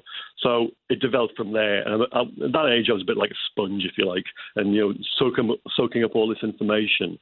Um, and of course, when it came to, to learning about the Foo Fighters of World War Two, the, the strange lights that followed um, United States Army Air Force Uh, night fighters around Western Europe and across in the Pacific, then those kind of three, you know, those three things, the, the wartime, um, the aircraft and the U F Os all collided. They all came together. And, and then when I was able to, much later on, I wrote a book, as you mentioned, U F Os Before Roswell, which deals with the European side of the Foo Fighter phenomenon during World War Two. So, yeah, it's It's a, it's a look at it through an aviation kind of enthusiasm and historian's perspective, but also for somebody who was interested in U F Os and somebody who was interested in wartime technology. So they all came together. What did the uh, twenty seventeen, December twenty seventeen, front page New York Times story on the uh, so-called Nimitz encounter, where we actually got to see, uh, covered by a major media publication, these these objects in real time. What did that do in terms of your interest? Well, for like a lot of people, um, it's almost the U F O equivalent of, you know, where were you when J F K was assassinated? Right. It was one of those kind of it was one of those kind of landmark, you know, sort of dates where everybody just thinks, wow. And it was kind of like one of those heart-stopping moments where you, you, all, you were trying to look at yourself, dude, have I just read that? Has that really just appeared in, in a landmark publication such as the New York Times? And then by also, it wasn't just like just a story. It had some, you know, fairly heavyweight kind of reporters behind it. So it wasn't just some flimsy, flimsy tale. You know, they'd done their homework. They'd actually looked into it, and they weren't prepared to publish it or get an editor to publish it without it being, you know, sort of, you know, some a lot of truth behind it. And then, of course, the videos that came out that had been released, the, you know, accompanying the story, they were just kind of, you know, they, they, they, you know, took your breath away as well, because we hadn't really seen anything like that beforehand. We're still trying to work out what those things are. In terms of, obviously, you wrote a, a terrific uh, piece about about Roswell uh, with uh, with your book U F Os Before Roswell. In terms of the Roswell incident in itself, what's your best analysis of what occurred there? And something happened. I mean, that's really, you know, as much as people at the moment seem to be able to prove. Now, where you go from there depends on who you speak to, which witnesses you sort of, you know, believe implicitly, which ones you don't. And unfortunately, it's so long ago now that it's very, very difficult to get to the bottom of it. And any kind of truth that, you know, was there is now died with the witnesses, because pretty much everybody involved with mm. the actual event has now passed away, unfortunately, due to the passage of time. And unfortunately, there's also been a lot of people who have come forward to try and insert themselves into the story somehow. And it turns out that when you look at them much more deeply, then their part in it is either, you know, kind of um, forged, or they're, you know, they're trying to say things which didn't actually happen, um, or they're just muddying the waters. So it's a bit of a mess, really, I'm afraid, nowadays. And actually, it's something I don't really look at, because I'll leave that to other people, because there are other people much more qualified and much more close to it than I am who have looked into Roswell, um, you know, and there's still no really further forward, um, you know, finding out what they are, what what happened then. They have ideas, they have theories, but really trying to prove it one hundred percent that everybody would be satisfied with that explanation, I think that's we're not there yet. My my U F Os Before Roswell book was actually looking at the Foo Fighters, so it's basically set just before the events of Roswell. So you're looking during the Second World War, um, and obviously people use Kenneth Arnold's U F O sighting from June forty-seven, which was two weeks before Roswell. They use that as the kind of birth of modern U F O, uh, the U F O phenomenon, whereas I look a little bit further back just to say, well, actually, these things were sort of happening, you know, a few years beforehand, and people haven't really taken that as seriously as maybe they should. Give, give us briefly an idea of how prevalent U F O sightings were pre-Roswell. Okay, so if we just take the Second World War, for instance, the, the Royal Air Force, and this is even before the Americans entered the war, so in nineteen forty, the Royal Air Force were looking at strange things, lights that were following their bombers over Germany. And there's reports in the intelligence files, which I'm still going through and I'm still trying to make sense of it all. And they, they simply couldn't get a handle on it. And they did analysis after analysis, month after month, right until nineteen forty-two. And they were still none the wiser as to what these things were and why they were following the bombers. There's a case from March forty-two of a Polish aircraft that were fo- was followed by an orange disc. The, the gunners and the aircraft fired at it and nothing happened. It flew around to the front mm. of the aircraft, and they were still firing it out, and then it flew off into the distance. Now, people might say that's some kind of German secret weapon, but unfortunately, if you look at all the types of German secret weapons that they had, and even the things that were on the drawing board but they never got off the ground, nothing fits. And there were similar stories throughout the war, and if you look at the, the if you go into the documents of the squadrons, which I've done, um, particularly for the research for the book, you'll see instances of strange lights, rocket, um, things that are described as rockets, but long before the, the Germans were actually experimenting with rockets. Uh, and then things that go even further, as, as such as very strange-looking um, aircraft designs, again, which which don't exist, uh, and just a whole whole sort of list of things which simply don't fit um, any kind of German technology from the war. And then, of course, the Americans came into the war. They were seeing things through the daytime. Then you get into about November, sort of October, November nineteen forty-four. Then night fighters over the, the Western Front were, were were finding lights following them. And didn't matter what they do to try and shake them off their tail, they were still sitting there. And there are similar stories from the Pacific Theater as well. Those B twenty-nines being followed by what they called balls of fire. So there's a whole, you know, there's a whole raft of stories from World War Two, which haven't really been gone into in, in any great depth. Wow. Beyond my book and a few others. Um, but um, you know, I tried to cover the European side of it very comprehensively because I've had access to the, the Royal Air Force Archive. Wow. Uh, yeah, I'm looking forward to checking out the book. We're talking with Graeme Thank Rendall. You. Uh, he's the author of uh, U F Os Before Roswell. All right, uh, let's go to the present day. We've seen these three objects that the U S shot down after the Chinese spy balloon, and we don't know what they are. Government won't tell us what they are. No. If they know, uh, they've said they're not Chinese. They probably, not probably, they've said they were not a threat and they were not extraterrestrial. I'm not sure how they can rule out all three of those things without any information as to what these objects are. What's your take on these objects in general and the U S government's handling of these three objects, Graeme? Okay, so they had, they had a problem with the first one, the Chinese spy balloon, which we've seen the image of, and it was only apparently because of some reporter out in the Midwest who had some high, high-gain kind of optics and managed to get a picture of it, and obviously that went through social media, and they realized they had a problem. They uh, they did shoot it down eventually, but they had a kind of this the, you know this decision as to make as to whether they would shoot it down over open country and whether it caused Um, casualties on the ground or damage on the ground, so they eventually wait until it went off the North Carolina co- coast. That's the kind of first problem. There's an intelligence failure there, there's a military failure there, and I'm sure there was egg on faces of senior officers.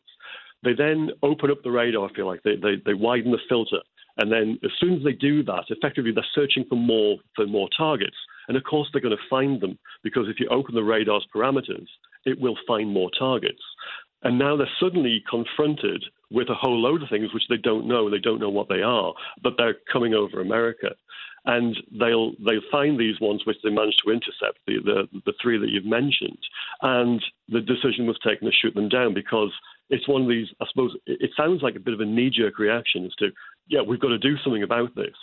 And yes, okay, they might well be, as as has been mentioned by various spokespeople um, from the White House, the Department of Defense, et cetera, that they're hobbyist balloons or they're somebody's weather balloon that went adrift or, or something, you know, something mundane but not Chinese or not Russian. Um, so I can see embarrassment there as well, and that would be a, you know, one good reason for them not to release the information.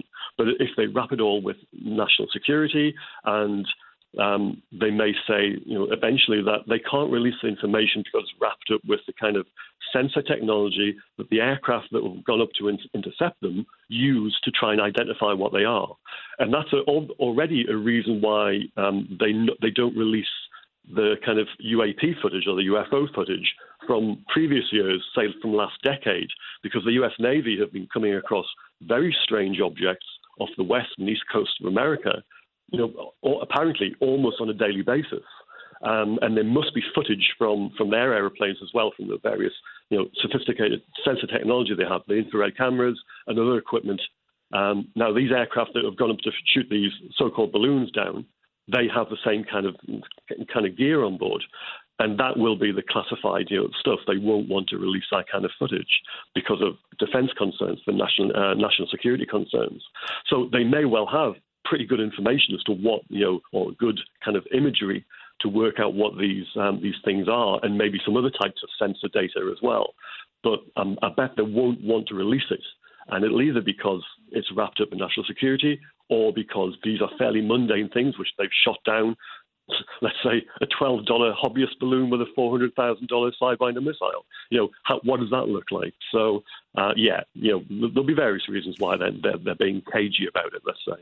Last year you wrote a column in The Sun saying, we've seen U F Os for seventy-five years, pilots have died chasing them, we are powerless to stop them and need answers. Now, how do these three objects that were shot down after the Chinese spy balloon compare with the U F Os or flying saucer sightings that uh, that people have been seeing for three quarters of a century. Uh, it, is it the same type of object, or is it something very different? We don't know is, is the is the honest answer to that, Frank, because we live in, I suppose, what we call a low information zone. We're, we're hamstrung by the lack of information that we have. Certainly as civilians, the military may have more information to do with sightings, for the reasons which I've already outlined just earlier there. But if you go back to the history of U F O sightings and you look at the official reporting, which I've done for the other two books I've written, uh, Dawn of the Flying Saucers and Flying Saucer Fever, which look at aerial encounters with U F Os during the late forties and the early nineteen fifties. And even after that, you have you know, report after report where pilots and aircrew and passengers see strange things. These are reported up the chain of command, and then there's usually some kind of investigation from the official programs that did such a thing back then. And what they do is, you know, they, there was all, almost a kind of a case of let's just write it off as something. So they'd write it off as a, a weather balloon or some other mundane object. And you can look at the, the kind of investigations that were done and where they looked for this information to try and justify the decisions. Now, in some cases, yeah, it's, it's a straight up, yeah, that's what they are, because it's fairly obvious. But in quite a lot of cases, you can't, you know, draw a line from what's contained in the sighting report and how they're described through to the eventual kind of evaluation as it's a weather balloon, or it was just another aircraft, or it was a flock of birds, or whatever the, the, the case would be. And, and you can't get there. Now, you mentioned before about aircrew who have died. There was certainly at least you know one person that was um, that there was a, a pilot died in the late nineteen forties. And the official explanation was originally that he was chasing Venus, and then it was changed. It was also right. changed to a weather balloon. So, you know, that was Thomas Mantell. So he was he was ordered to fly, to investigate um, a, a suspected U F O sighting that had been seen all over Kentucky um, at a particular day, and that they went after it. And he was the last person to climb up after this thing. Uh, his, his squadron mates had had to fly, um, had had to abandon the chase because one was suffering from um, um, he, he didn't have enough oxygen, sort of thing. So, and they they thought that he might have, himself might have blacked out because he flew too high. Um, and that might be the case, but it might not be as well. It's very, it's very strange when you look at the, the background to that case and you look at the, the official reporting. Some some of it doesn't quite add up. And then the the, the explanation that it was a secret type of weather balloon, um, sorry, high altitude balloon experiment called Skyhook. Um, the, the the the rationale behind that falls down because the place where they reckoned it might have been launched from, they weren't using that at the time. So, you know, there's all these kind of things when you look at the stories more in depth, they don't quite add up to the official evaluations. And, of course, that trend just continued through the fifties and then through the sixties. And the official investigations ended in the nineteen sixties, but the sightings continue. And now, of course, we have them in the modern day. We're now starting again with official U F O investigation bodies, such as A R O in the United States. Um, but are we just going to go through the same thing again? Or are they just going to simply write, you know, write them off as, as balloons? These three things might well be you know, quite mundane, and they probably are. But at least it gets the conversation going, and it gets the, the, the idea of you need more information to investigate U F Os rather than less. And that, that's the most important takeaway from this whole sorry saga. One of the things, and if people are just tuning in, we're talking with uh, Graeme Rendall. He's written several books, including uh, U F Os Before Roswell. One of the things that r- a bunch of callers have asked me, and I've asked several guests, and uh, so far I haven't really gotten any sort of a satisfactory answer, and I certainly don't have one to give, is don't the gun cameras on the on the fighter jets that shot down these objects have footage or images of what these objects were? And if they do, why has that not been released yet? Well, yeah, and this is going back to, to the you know the previous the conversation we're having. And they probably do have that footage. They have targeting pods and targeting sensors. Uh, the F sixteens carry them. The F twenty-twos will carry them. And this is a kind of a, a modern thing. So you find out what you're shooting at. And they have this you know infrared technology, and they have other types of technology as well. So yes, that information will exist.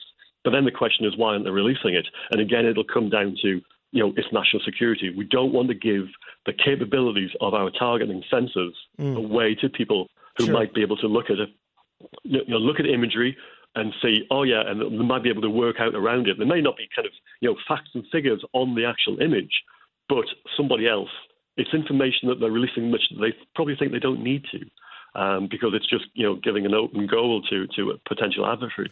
Now, I can understand that argument, but that's probably one reason. And the other reason is what I said before. There's a potential embarrassment factor here as to whether, you know, they, they show a Batman balloon, a party balloon, let's say, you know. Right. No, I understand that. Sure. Being shot down. So therefore, you know, why why would they, you know, bring on this kind of, you know, pressure from, and you can imagine the kind of the circus it would be at a, at a press conference as they show a picture of something fairly mundane, like a hobbyist balloon that's been shot down by a multi-million dollar, uh, sorry, multi-thousand dollar missile, and then the kind of questions that they will get afterwards. So, yeah, I can understand both sides of that. As someone that studied this for, uh, w- meaning U F Os being spotted for the last, you know, better part of the twentieth century, at least seventy-five years, there's always a lot of folks that believe that these craft might be extraterrestrial in nature. What does your research suggest about that possibility? It, it remains a possibility. I mean, I'm not going to sort of like put my head on the block and say that's definitely what they are, because I'm not that kind of person. But it's, it still remains a mystery in so much as we don't have enough information. So there's various theories as to what, you know, is occurring. They Are they in, are they extraterrestrials?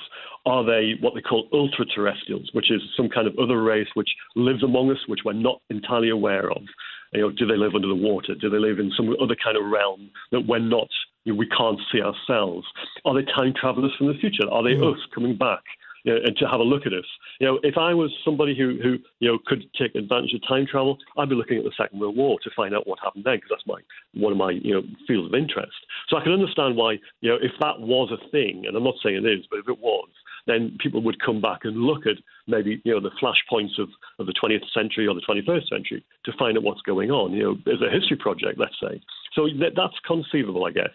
Um, but the other thing is that, you know, again, they're, they're mundane objects, or it's some natural phenomenon that we're simply not aware of at this time. So there's a whole range of things there. And really at the moment, because we are living in this kind of low information zone, we don't have enough information, we don't have enough understanding right. of the issue, never mind any kind of way of saying this is definitely what it is. And the people who come along and say, this is definitely, you know, the answer, I know everything, or I've been told, you have to take that with a pinch of salt, I'm afraid, because if that had been the case, then we'd all know by now. Graeme Rendall, a uh, fascinating conversation. I appreciate it, the, the conversation very much. I hope we could talk again soon. Yeah, cheers, Frank. Thanks very much for inviting me. Thank you. You can check out his book, or any of any of his books, but including U F Os Before Roswell. They're available on Amazon and most other places that books are sold. We'll take your calls in a moment. eight hundred, eight four eight, nine two two two. That's one eight hundred, eight four eight, nine two two two.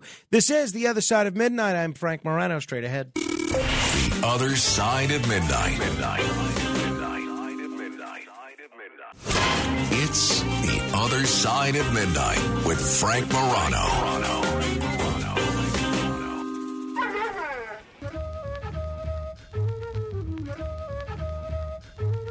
You can, and you don't stop. Cause you can, and you don't stop. Oh, when you can, and you don't stop. Might be coming out the shoe shine. I got the brand new juice, you guaranteed like you. I'm on like as a child, yeah, it's the suit. So I'm a newlywed, I'm not a D fourteen, and everything I do is fucking like Lee Dorsey. Well, it's a taking off the bell on one, two, three. If you wanna do the round, then come see me. This is uh, Sure Shot by the Beastie Boys. I'll tell you, Mike Cusick, when he created his birthday bumper music playlist, was concerned that it might have been too eighties and nineties centric. Eh, you know, who doesn't like eighties music? nineties music is a different ballgame.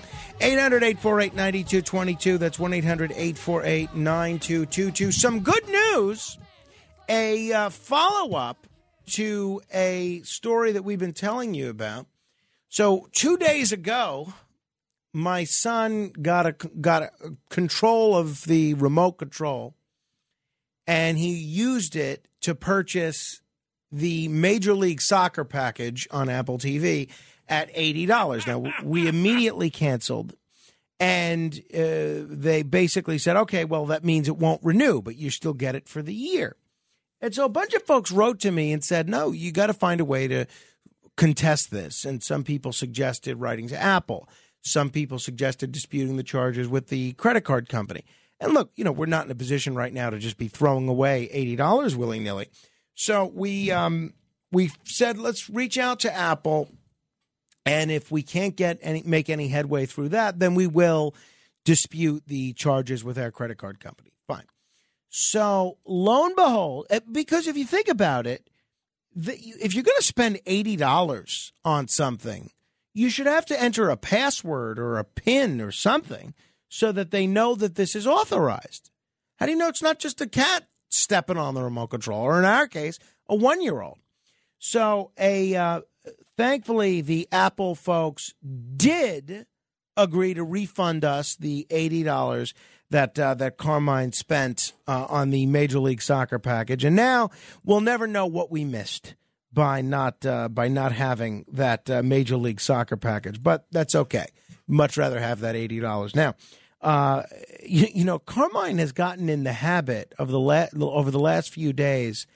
He's very good at walking. Walking all over the place. The only time he really crawls anywhere is when he crawls up our steps. That's one of his favorite recreational activities, likes to crawl up the steps. But he's gotten into the habit the last few days of just randomly throwing himself on the floor. And it's very, he does it, sometimes he does it out of frustration. Sometimes I actually think he does it for comedic value. But it almost looks like he is tripping. Um, and his babysitter thought that he tripped, but he did the same thing when my mom was over yesterday. He's doing it intentionally. He's intentionally throwing himself onto the ground. And uh, I'm not sure what the why he's doing that, but he's doing that. That's the latest with him. One of the other things that he has been enjoying is he he any kind of, once he gets access to his socks, he pulls his sock off, right? So if he is not wearing shoes, obviously he can't get to the sock if he's got shoes on, but if he's not wearing shoes, he gets to those socks and rips them off. And um, that means basically a lot of the time he has at least one bare foot, sometimes two bare feet, and not only is it potentially a concern for getting cold, but the potential of a concern for losing these socks, because he's throwing them everywhere. So my wife saw, and I don't know if somebody referred this to her or if she discovered this on her own. She saw these uh, socks on the T V show Shark Tank, which they call uh, squid socks, which don't come off easily. They don't roll off easily. You have to really try to roll them off. So we put these squid socks on him. We tried it twice, and the same thing happened both times, which is these socks left an indentation on my son's, you know, the area right above his foot, his lower shin. And so my wife and I both said the same thing. You know, this can't be comfortable for him wearing these socks that are so tight that they're leaving an indentation. I mean, I've had that sometimes where I wear socks that leave an indentation. And, uh, you know, we don't want these socks cutting off his circulation or anything. So now we have all these squid socks that we purchased that we're going to see if we can maybe get a refund on those. And if not, oh, we got a refund, actually. And they don't want them back. They don't want us to send them back. So now we have all these squid socks, and I don't know if we should throw them away or donate to them to someone. I do know several other people with babies that are Carmine's age, because they're supposedly for his size. You got Arthur Idala's daughter, you got Andrew Giuliani's daughter, uh, my friend, um, you know, my friend uh, Rich Hoffman and his wife uh, Danielle. They have a son, Valentine. But I don't know if it's appropriate for me to foist these socks on another one-year-old when they're probably going to do the same thing to that child's feet as they do to my son's. So that's kind of what we're wrestling through. But Rachel is fastidious with the need for getting rid of this stuff. So we have to make a decision soon. If you're a one-year-old and when you want these socks, email me, frank dot moreno at w a b c radio dot com. Uh, next hour, we'll get into George Washington. Keep asking questions.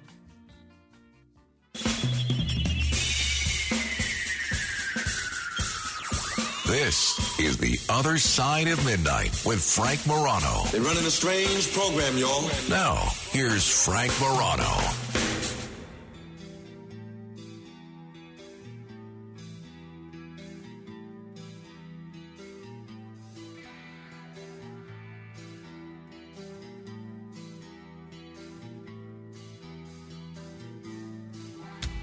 Good morrow, everyone. This is The Other Side of Midnight. I'm Frank Morano. All right. Uh, this is a big week in terms of the Supreme Court and big tech. Yesterday, the Supreme Court heard arguments in the case of Gonzales versus Google. And today, justices will hear arguments in the case of Twitter versus Tamney. I believe I'm pronouncing that correctly, but I may not. The two cases are, of course, obviously different, but Section two thirty lies at the heart of them. The challenges to the law, which offers broad te- protections to technology giants when it comes to liability for user-generated content, could have far-reaching consequences for the internet and how it operates. So if I know some of you don't necessarily follow the inner workings of the Supreme Court or big tech, and certainly when these two areas get together, it can be a little bit uh, difficult to follow. Let me explain this as simply as I as, as I understand it. So the the if I, if there's a radio station, right, and I say something defamatory, defamatory about someone, and um, they can sue the radio station. Simple as that, right? The radio station can be held accountable for anything I say. Same thing if uh, a, a television commentator, if uh, Sean Hannity goes on Fox News and says something wildly Uh, defamatory about someone, they can sue Fox News. Same thing in the New York Times, uh, in print. If, uh, uh, uh, you know, take whoever your favorite New York Times columnist is, Paul Krugman, says something defamatory and that's printed in the New York Times, the New York Times can be sued. However, if those same people, Paul Krugman, Sean Hannity, Frank Morano, go on Facebook or Twitter and say something defamatory on those platforms, those platforms cannot be sued. They enjoy this Section two thirty protection. Now, why is it called Section two thirty? That's a section of the Title forty-seven. Uh, that's a section of the um, of the U S Code that was enacted as part of the Telecommunications Act in nineteen ninety-six, and it provides immunity for website platforms with respect to third-party content. So if I go on Facebook and say something defamatory against someone, if uh, it causes them undue harm or whatever the case may be, Facebook can't be sued. Potentially Frank Morano can be sued, but not Facebook. Okay? I hope that's clear. So now the Supreme Court is weighing these two cases. And in the case yesterday, in the case of Gonzales, the plaintiffs have argued that Section two thirty protections should not extend to the algorithm that YouTube uses to sort content. The plaintiffs contend that the algorithm violated the Anti-Terrorism Act by promoting ISIS videos through its recommendation engine. Now, but Google, who owns YouTube, they hit back, and they say that it's critical that Section two thirty protect these algorithmic rankings. The lawyer for Google, Lisa Blatt, noted that all publishing requires organization and that helping users find the proverbial needle in the haystack is an existential necessity on the internet. Exposing websites to liability for implicitly recommending third-party context defies the text and threatens today's internet. The justices on Tuesday also appeared hesitant to restrict the legal shield that has shaped the internet as we know it. And by the way, this was across ideological lines. This was not one of those issues where the Repub- the conservatives are on one side, the liberals were on another. Lawsuits will be nonstop, Justice Kavanaugh said. You're creating a world of lawsuits, said Justice Kagan. Now, the attorney representing the plaintiffs attempted to downplay the ramifications a ruling might have. The implications are limited. Uh, that's what the, they kept saying to the justices. I want to give you my take on this from a public policy perspective as it relates to Section two thirty, and I want to give you my take as a public policy perspective with respect to the courts even ruling on this. But first, Alan Dershowitz was on the Katz and Cosby show last night talking about the Supreme Court hearing these two cases and what the implications of these two cases would be. Uh, obviously, Alan Dershowitz was a professor at Harvard for fifty years, probably the most quoted legal scholar over the last seventy-five years. Here was Alan Dershowitz. I don't think they're going to ultimately decide the two thirty uh, issue. It's a bad case factually. Um, uh, you know, the, the, the argument that's being made by the plaintiff is not a particularly strong one against Google. And I think they can probably decide the case without having to reach that issue. They may reach out and try to decide. No, they're not going to abolish two thirty. It's not unconstitutional, but they might limit it in some way. And two thirty is too broad. Uh, you know, it was set up because companies like Google are platforms, and they can't control what's on them, so they can't be held well, well, liable for defamation. Excuse but me, excuse if me. If they don't take them down, then they can be held liable for defamation. So I think we're going to see some changes. Now, so the Supreme, the Supreme Court is going to decide two complicated cases this week involving the internet, terrorism, free speech, and public safety. And as far as I'm concerned, there's only one right answer. Send it all, all of it, back to Congress and see what Congress wants to do. These are not issues for lawyers and judges. It, a lot happened at the Supreme Court yesterday involving the internet and all these others issue, uh, other issues. It should have happened in Congress. Congress should be debating this law, tweaking Section two thirty if it wants to. This should not be an issue for the Supreme Court. So let's look at Section two thirty. I know a lot of um, a lot of people are all about repealing Section two thirty or things of that nature. My fear, and look, I'm no defender of the big tech companies at all, but my fear is that if Section two thirty is repealed and Twitter and Facebook and YouTube can actually be sued not for something that they're publishing, but for user-generated content, my fear is that these social media companies are going to become so leery of the dangers of a lawsuit that they're going to clamp down even more on free speech. And I think they're going to restrict even more the content that people could put out there. So I don't think that that's a good thing at all, to repeal Section two thirty. I, I'm not sure what the solution is. I think it could be tweaked, but I think that's a tweak that should be done by Congress, the legislative branch that wrote the law in the first place, not the Supreme Court. And I don't think that's a liberal or a conservative argument. That's simply, that's my take on it. eight hundred, eight four eight, nine two two two. That's eight hundred, eight four eight, nine two two two. Al is uh, in Manhattan. Hello, Al. Good morrow. How are you? Good. Listen, I wanted to say, first of all, apologies for yesterday. That was beyond my uh, control, atmospheric condition, solar flare with the green comet and a balloon. So that was why the Comstat signal from A B C was disrupted for that moment. It was deja vu and the Buzella. But as far as taking care of uh, Carmine socks, all we have to do is you take four little cuts on top with a scissor, and that'll relieve the tension, and the socks are good to go. No worries. Oh, well, so just take four um, four incisions. You cut little a quarter-inch diabetics do this all the time. You just cut with the scissor four equidistant uh, slices, and it's going to relieve the tension, and you can wear them, no problems. But you don't want to go too far because then they'll come and they'll hang down. You know? Okay. Well, hey, that's actually good advice. I will try that. Thank you, Al. eight hundred, eight four eight, nine two two two. Uh, by the way, just on the um, on the subject of what I call judicial supremacy, there was a really interesting article. It's a lengthy article uh, in the New Yorker about a lawyer, happens to be conservative, but he could just as easily be a, a liberal, a lawyer, an activist lawyer who is trying to take on this whole doctrine of judicial supremacy. It's a fascinating article. It's a long read.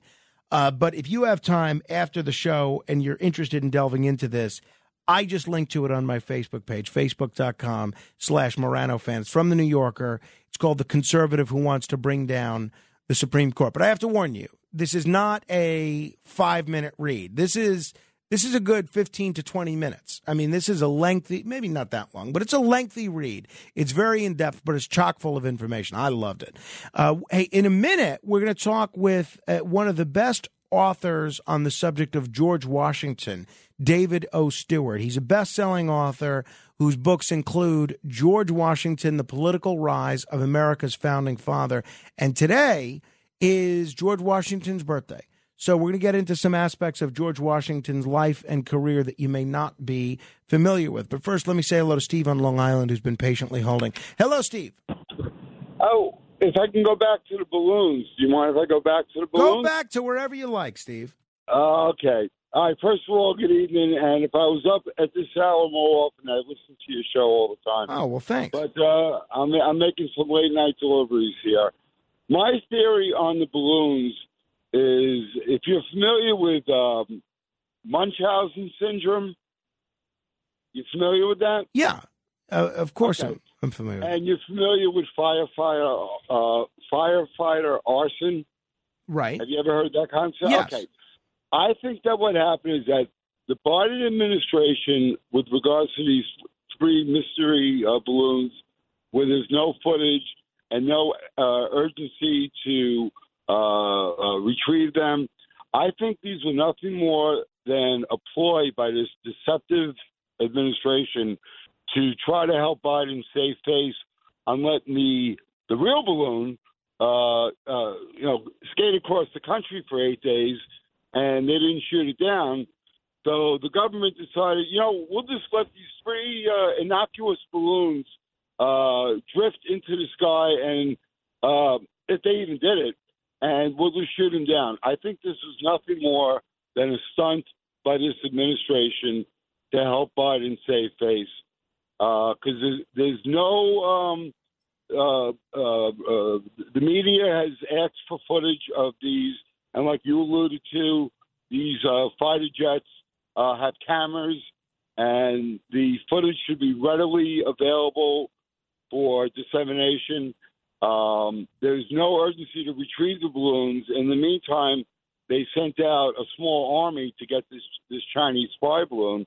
So just the idea that there's been no uh, affirmative uh, action taken to try to get these balloons, I think it was all stunt, and again, I liken it to firefighter arson or Munchausen syndrome, where they just did it to bring attention to Biden's uh, savviness uh, about protecting the American uh, uh, airspace, and right, but, uh, uh, that's uh, it. Two quick questions, Steve, and it's, I think it's an interesting theory, and I don't have a lot of time here because we're getting to uh, David O. Stewart, but one... And if, also, let me interject, they don't mind spending money to pull off a stunt uh, like that. All right, Steve. I, I, I have to run. Uh, I'm sorry we, we can't continue the conversation. All right, we're going to talk with Dave O. Stewart in just a moment. This is The Other Side of Midnight. It's George Washington's birthday. We'll talk about him in a moment. The Other Side of Midnight with Frank Morano. It's The Other Side of Midnight with Frank Morano. Frank Morano.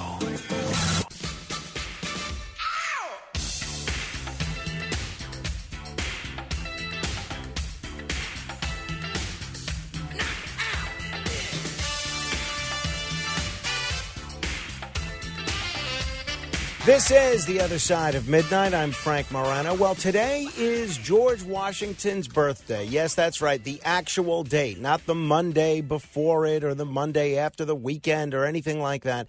Today is the day of George Washington's birthday. George Washington, as our first president, as the general who led American forces during the Revolutionary War, has achieved almost a mythic status in American history. There have been probably tens of thousands, maybe more, of books written about him. He's been a, a character in everything from movies, television shows, even comic books. But when it comes to actually getting to know the truth about George Washington, his history and the facts, I was eager to do a deep dive into George Washington's life as a politician, as a military leader, as a man, and I wanted to try and find something new. So I researched far and wide, and I reached out to a lot of friends of mine who are scholars when it comes to presidential biographies, and repeatedly The book that I found on the list of best Washington biographies, and the book that was recommended to me by friends who study this stuff, was George Washington, The Political Rise of America's Founding Father. And I'm just thrilled that David O. Stewart, a best-selling author of history and historical novels, who uh, who actually wrote that book, George Washington, The Political Rise of America's Founding Father, has agreed to join me. David, it's great to talk with you. Thank you. Well, thanks so much for having me on the show. So, David, when we talk about a lot of figures that are well known in American history, obviously there's a lot of folklore that involves certain mythic figures, especially the far back you go, the more folklore there is. Sometimes that leads to historical figures, especially presidents, being a little overrated. Sometimes it leads to them being a little underrated. Uh, George Washington, was he really so great? Uh, it's a it's a fair question. Uh, we don't have much sense of him. He, you know, he was born two hundred ninety-one years ago. Uh, it it's a long time, and you know we don't have the ways of remembering him through film or even audio tape that we have for uh, so many others. So, or even photographs. So he's not immediate. Um, he also was sort of a, a, a buttoned-up personality in many instances. So with friends, he would unwind, but not in public. So he's not an easy guy to get to know, but the fact is, without him, there might very likely not be a United States. And he was so pivotal, and he so dominated our public life for the first twenty years. Um, I, I just can't say there's anybody more important. Now, I think a lot of people, even people that have just the the most mediocre knowledge of American history, know that he was the first president, and they know that he led uh, the United States military during the Revolutionary War. Before that, there's a lot of uh, there's a lot of conjecture, a lot of curiosity about what his life was like. Aside from uh, chopping down cherry trees like crazy and telling the truth about it, what was he actually doing with his life before the Revolutionary War? As a very young man, uh, he became very uh, engaged with what was then the frontier, Western Virginia, Western Pennsylvania. And uh, was as a surveyor, then as a sort of public figure, and ultimately as a as a soldier during the French and Indian War, again, as a very young man. Uh, that didn't all end very well. Uh, his military experience during the French and Indian War uh, w- was to have to fight Indians in the woods, and the Indians were a lot better at it than the Virginians were that he was leading. It was very frustrating, and he ended up leaving the military and not having draped himself in uh, glory. As then he gets married, and at about twenty-seven, twenty-eight, he remakes himself. He uh, inherits Mount Vernon, that wonderful estate we all associate with him on the Potomac River.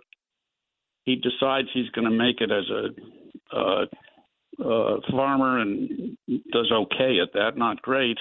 But he also goes into politics. And we don't think of him as a politician, but he was actually a working politician for most of his uh, adult life, and a very good one. And that was what I wanted to unpack. And I think he had this remarkable uh, apprenticeship in local government and colonial affairs for longer than he ever was a soldier, where he learned how to be an effective politician, how to lead, and how to forge consensus. Uh, and that those were the skills he was able to use and to make the United States, frankly. And for the record, that story about the chopping down of the cherry tree, that wasn't accurate, right? Not at all. No. Um, nor, the, nor did he throw a silver dollar over the Potomac. um, it, I really enjoyed the aspects of your book, and I just uh, picked up your book yesterday, and so I did, didn't get to read it at the leisurely pace that I'd like to. But what one of the things that I really enjoy with your book is you do chronicle Washington's early political career. It's interesting to me because he's the highest-ranking general in American history.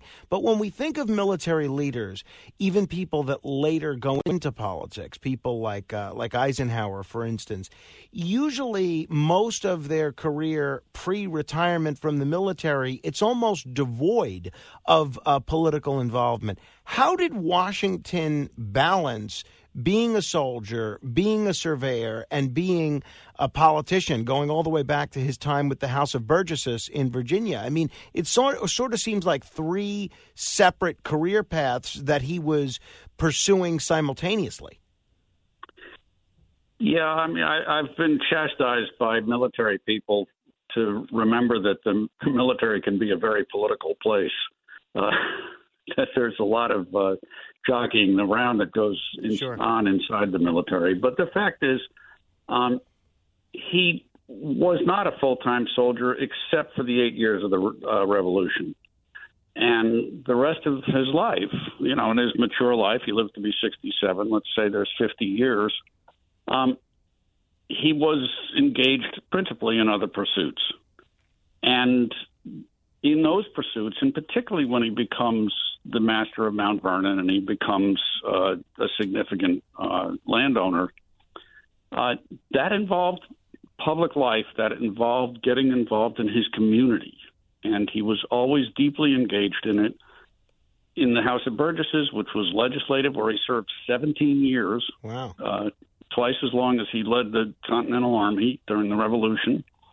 Uh, he was a justice of the Fairfax County Court, which was an administrative body as well as a judicial body.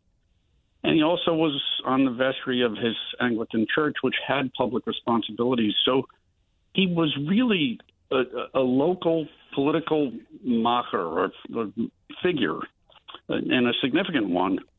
And he made himself into one. He didn't start out as one, but he figured out how to do it. And that was, in many ways, the most impressive thing to me, because in that era, oratory was the coin of the realm in politics. That's how you became great. Patrick Henry, uh, you know, they, the, uh, the, the great leaders were expected to be great speakers. Washington was a terrible speaker. He had a thin voice. He hated public speaking. Um, he was always shy about his own education, hmm. and he avoided it. So he had to figure out other ways to do it and other ways to distinguish himself, which he did through taking on hard problems. He, his brand essentially become, and that's a twenty-first century phrase, of course, but his brand became the man who could get things done, the man you could rely on, a man you could trust. And you know, when you think about it, that's a pretty powerful brand. Oh, yeah. Uh, no no question about it. Uh, you you do spend some time going into his role as the president of the Constitutional Convention. Now, obviously, after the uh, Revolutionary War had ended, George Washington, I don't think anybody would dispute, was the biggest celebrity in the country. Now, as such, I can see a lot of different people wanting to attach themselves to him and to his brand and to have his celebrity around whatever came out of that Constitutional Convention. Uh, how did he actually do as president of the Constitutional Convention? Was it mostly a figurehead role, or was he actually involved in the shaping of what became the Constitution? That's a great question, because he did hold himself above a lot of the back and forth that went on at the convention. His job was to ensure order, to make things, uh, to make make sure people were observing proper protocol, but he didn't bring motions. He didn't get involved in negotiating individual sections. What he had, or phrases in the Constitution. What he had done, though, was before he got there, he had expressed very clearly his views in private letters, and this is a period when private letters of a political nature were shared. They were shown to other people. So it was private, but not really.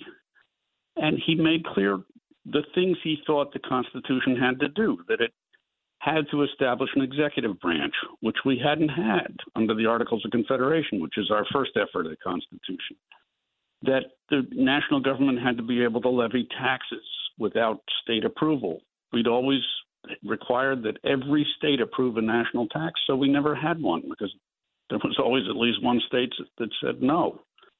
And finally, that the national government had to be supreme. It had that the states could not ignore what the national government told them to do. Otherwise, you don't have a nation. He made those clear, and they became completely uncontroversial.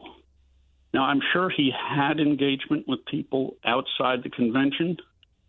He was a socializer. He went out to dinner most nights. But I think he was very proper and did not, you know, proselytize. But they all knew what he thought. They all knew he was essential and that he would be the first president. And so the things he had made clear ahead of time that he wanted, they were just done. Mm-hmm. Mm-hmm. Yeah. Uh, we're talking with uh, David O. Stewart. He's the author of the book George Washington, The Political Rise of America's Founding Father. We've had a, a wide variety of personalities in the forty-five individuals that have been president of the United States. You know, one thinks of someone like Donald Trump, and whether you love his politics or you hate his politics, I don't think you could dispute the fact that he has been driven his whole life by just extreme ambition. Uh, someone like Jimmy Carter, who we're also hearing a lot about this week, uh, probably much more humble and not really driven by that same sense of ambition. Probably true of uh, someone like Gerald Ford as well. When we think of George Washington, at least when I think of George Washington, I think of someone so consumed with service. But what was the reality? Where was George Washington uh, in terms of the ambition scale? Was he closer to Donald Trump or Jimmy Carter? I genuinely think there's probably only two or three presidents who didn't have much ambition, uh, maybe Chester A. Arthur and a mm. couple of others. Washington was filled with ambition. He wanted to be something great, and he wanted to achieve great things. But he never let that overpower the values that he cared about. So, you know, the two most important things he did were when he, the Revolutionary War ended, he resigned and went home. He didn't continue to command the army. He didn't take over the government, which he certainly could have done. He just went home, and that just earned the trust of every American. He wasn't power crazy. He would walk away. And then as president, after two terms, he declined running for a third term, even though most of his friends insisted that he had to. Again, he wanted to be sure that this was a nation that governed itself. That was the whole point of setting up the United States. And he was, you know, his ambitions had been off very much realized by then. But he also knew that by stepping away, he would set a a tone and a, uh, a model for the, the nation. And I think it's held very well. No question about it. Now, in terms of his presidency itself, everything he did basically set the precedent for every other president that came after him, from forming a cabinet, from how you would address the president, for when you should veto a bill, to uh, any number of, of other things. His second term as president, and it's difficult for us to imagine now because so many of us view George Washington as almost this historic demigod. His second term as president had its fair share of difficulties, didn't it? It did. Um, he, he actually set that precedent as well, which is most of our two-term presidents, the second term isn't as good. And that was his experience, too. And what were some of the difficulties? What were the, the issues that he was facing and dealing with at the time? Well, the, the country got swept up into the Napoleonic Wars, which were over in Europe, but we had a have a serious faction that was very uh, sympathetic to the French, who had allied with us during the Revolution and been essential to our victory over the British.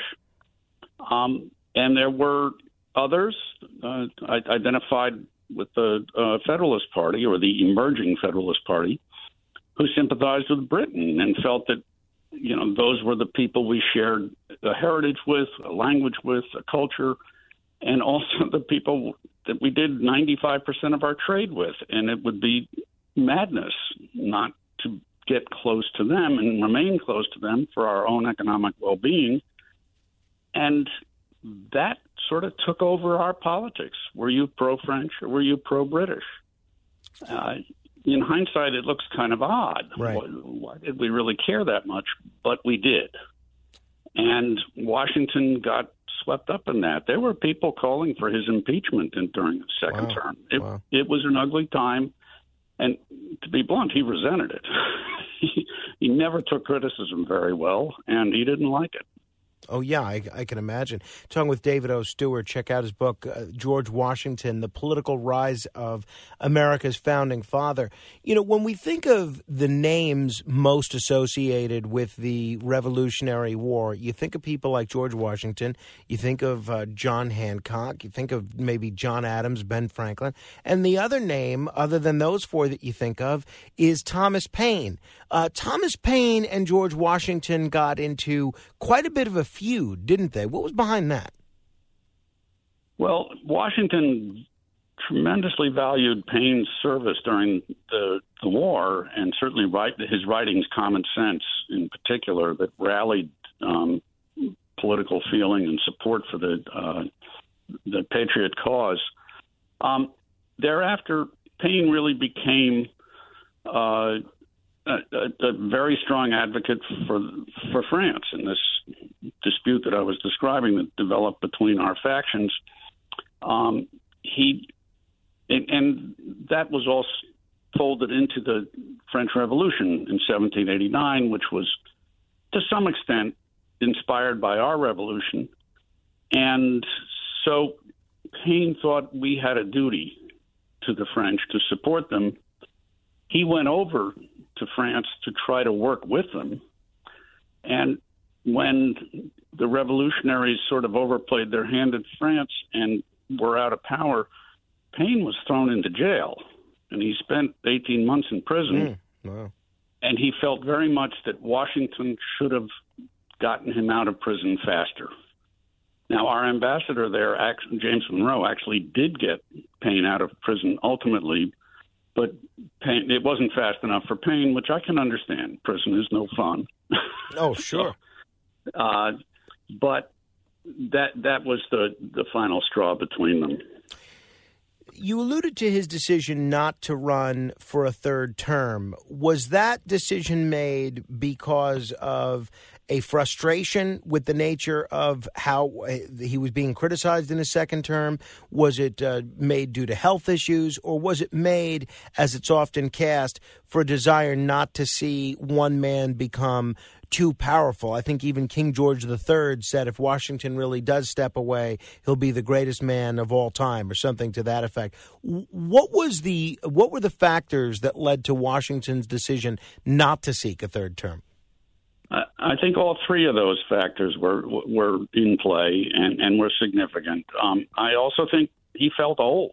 Mm. You know, by our standards, he wasn't that old. He was sixty-five, but he had already outlived all of his siblings, or, or he would, and he was the eldest of them. So it was a real feeling that Washington men didn't live very long, and frankly, most many of them had not. So he just felt he was played out, and it was time to go. Uh, he wanted to spend a few years back at Mount Vernon uh, with his, his his wife, and I, I think at a very personal level, that's what he wanted. Um, it, it also, these other factors you talk about, particularly the notion that the nation should have to operate itself without this giant savior figure. Um, he, he was aware of how the, the support he commanded in the nation, but he, he wanted the nation grow beyond that. And he also was weary of the the fighting, the the the, the squabbling. Uh, if you read his farewell address, he, he addresses he he talks about that very clearly and very uh, uh, persuasively uh, as something that is inevitable in a democracy, but you really have to restrain yourself and not fall into it. One of the aspects of his life and career that doesn't usually get talked about is the fact that uh, in his post-presidency, brief as it was, he had such credibility with the military that he came back to be the commanding general of the United States Army at the request of, of President Adams. Wondering if you could talk a, a little bit about that a bit. Why did he come back to do that if he was so weary? And what did he actually do in that role? Well, happily, he didn't have to do much. Um, we had gotten into a, a pretty corrosive disagreement with France, uh, which had been... Uh, stiff-arming our uh, uh, diplomats and, frankly, uh, demanding bribes from them, which was not something we were going to do. And there was real outrage, and there was a sort of uh, undeclared war between the two countries through their ships. Uh, it's, pardon me, it's sometimes referred to as the Quasi-War. So John Adams, we didn't have an army. I mean, we didn't like armies. So... John Adams said, well, gee, we probably ought to have one.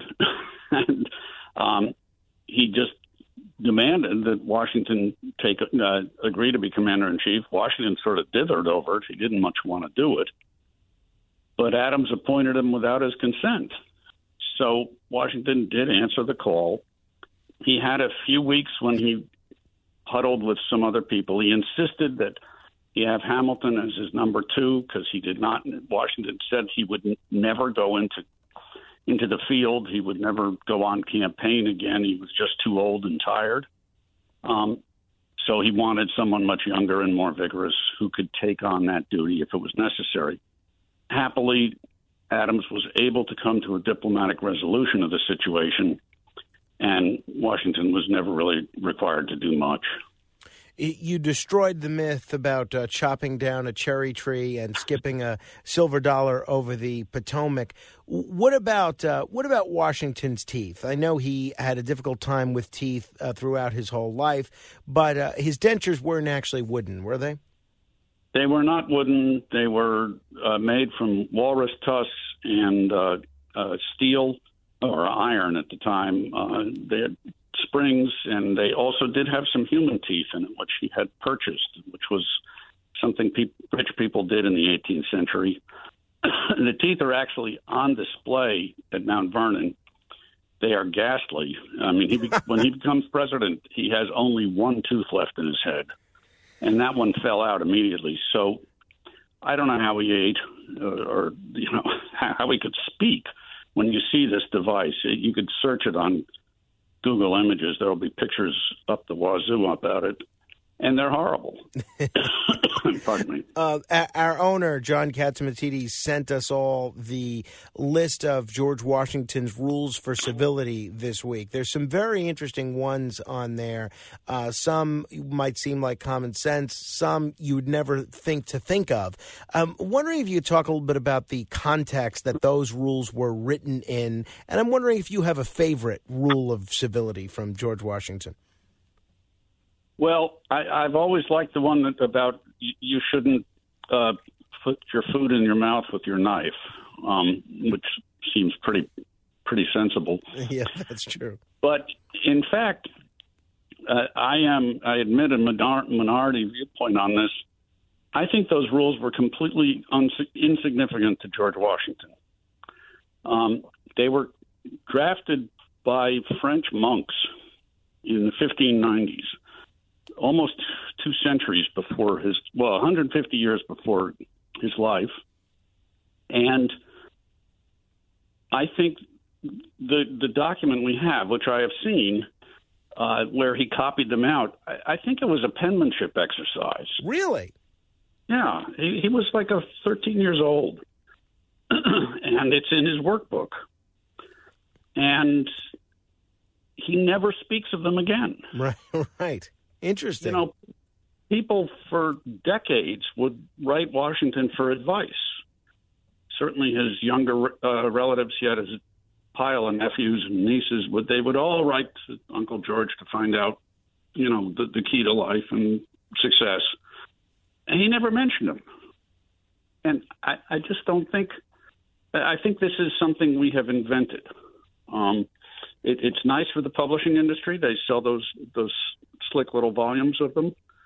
Um, but I just don't think he, he, he cared.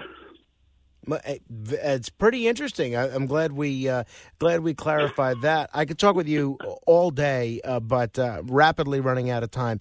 Uh, two final questions I want to ask you. You have a chapter in your book called Wrestling with Sin, and uh, George Washington is one of the founding fathers that is frequently in the targets of the cancelers, and it's because he owned slaves. And you write that he had uh, one hundred thirty-five slaves or so uh, at Mount Vernon. I'm wondering if you could talk a little bit about George Washington's relationship with the institution of slavery itself and his relationship with his slaves. Uh, it's You know, not a pretty chapter uh, until he's becomes commander-in-chief of the Con- Continental Army. So he's in his early forties. I could find no evidence that he had any second thoughts about slavery. It was just the world he lived in. The slaves, the enslaved people were the labor force he had. Um, I think his service in the Army with African-American soldiers who were suffering and dying and fighting for his freedom changed him. And he spends some time after the war saying he's going to be a good slave owner. That involved not breaking up families and that sort of thing. And after a few years, it seems that he really decided that that was ridiculous. You couldn't be a good slave owner.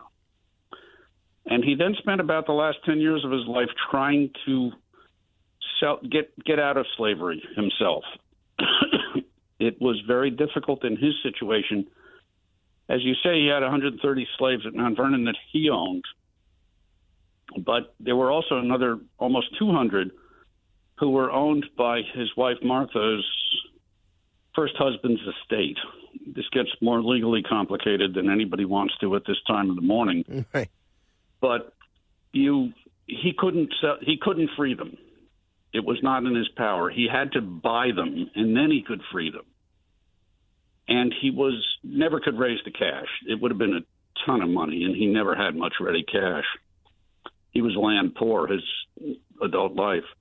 So in his will, he finally dealt with this as best he could, and he freed his own slaves, the ones he actually owned, one hundred thirty of them. And he did in his last ten or fifteen years frequently say in private he wished there would be gradual emancipation laws through the whole country. The northern states mostly adopted these, and it took sometimes twenty, sometimes forty years before the generations would turn over enough that slavery ended in those states, but it did. But the southern states would never go for it, and he never went public with mm. this preference. I think he didn't because he thought it, it wasn't going to work, and maybe he just didn't have the will to do it because they were all his relatives and friends who were the slave owners. Um, but it's not a glorious episode. Uh, he wasn't the worst, but, you know, it's hard not to look at at his trajectory and say, well, there must have been something more he could could have done. We've been talking with David O. Stewart. You can check out his book, George Washington, The Political Rise of America's Founding Father. He also has a number of uh, interesting books, both nonfiction and fiction. And I have to tell you, David, I think the uh, history that you have writing uh, fiction actually comes across really well uh, in that this book, the George Washington book, is eminently readable. At times it does read like a novel or a political thriller. So I, it does seem like you have have the same sort of dramatic sense in writing nonfiction that you do in fiction. But I will um, I will end with this. You know, I, I do a podcast where we interview a lot of people about the mob, uh, lawyers, mobsters, you know, uh, family members, uh, victims, all sorts of folks. And I always ask what they think the most realistic film about the mob is. I'm going to ask you the same thing about George Washington. He's been portrayed in film so many times. If you had to pick either a favorite depiction of George Washington or the most accurate depiction of George Washington in cinema, what would you recommend to folks? Oh, that's such a hard question because I don't think he's ever been done very well. Um, you know, the Adams Chronicles, or the John Adams, I guess, the H B O series. Mm, with uh, Paul Giamatti. Um, yeah, yeah, he played Adams, which was in surprising casting from my perspective, but I thought worked very well. Um, they took a shot at Washington, which was thoughtful and wasn't wrong. Um, but it's hard to find an actor who has the same level of command and presence that Washington did. That's mm. just, you know, really tough. I mean, it's, I tend to think a guy like Liam Neeson maybe could do it, or Liev Schreiber. I mean, these, you have to, you've got to be big, and you've got to come across as big. Um, and I forget the name of the fellow who p- portrayed him in that series, but he, he gave it a shot. He he did um, capture Washington's reluctance to speak on public issues until he knew exactly what he thought. I think on occasion it came across as Washington was a little dumb, which I think is wrong. So I, I think the, the best w- version of Washington is still to be made. All right. Uh, David Stewart, I appreciate the time very much. I'll look forward to chatting again soon. Whatever you're doing to celebrate uh, George Washington's birthday today, I hope you have fun. Thanks so much. Thank you, uh, David O. Stewart.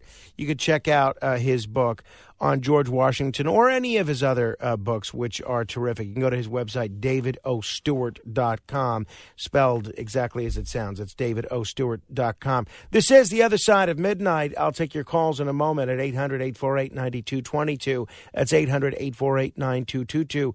This is The Other Side of Midnight. Straight ahead. The Other Side of Midnight. Midnight. It's The Other Side of Midnight with Frank Morano.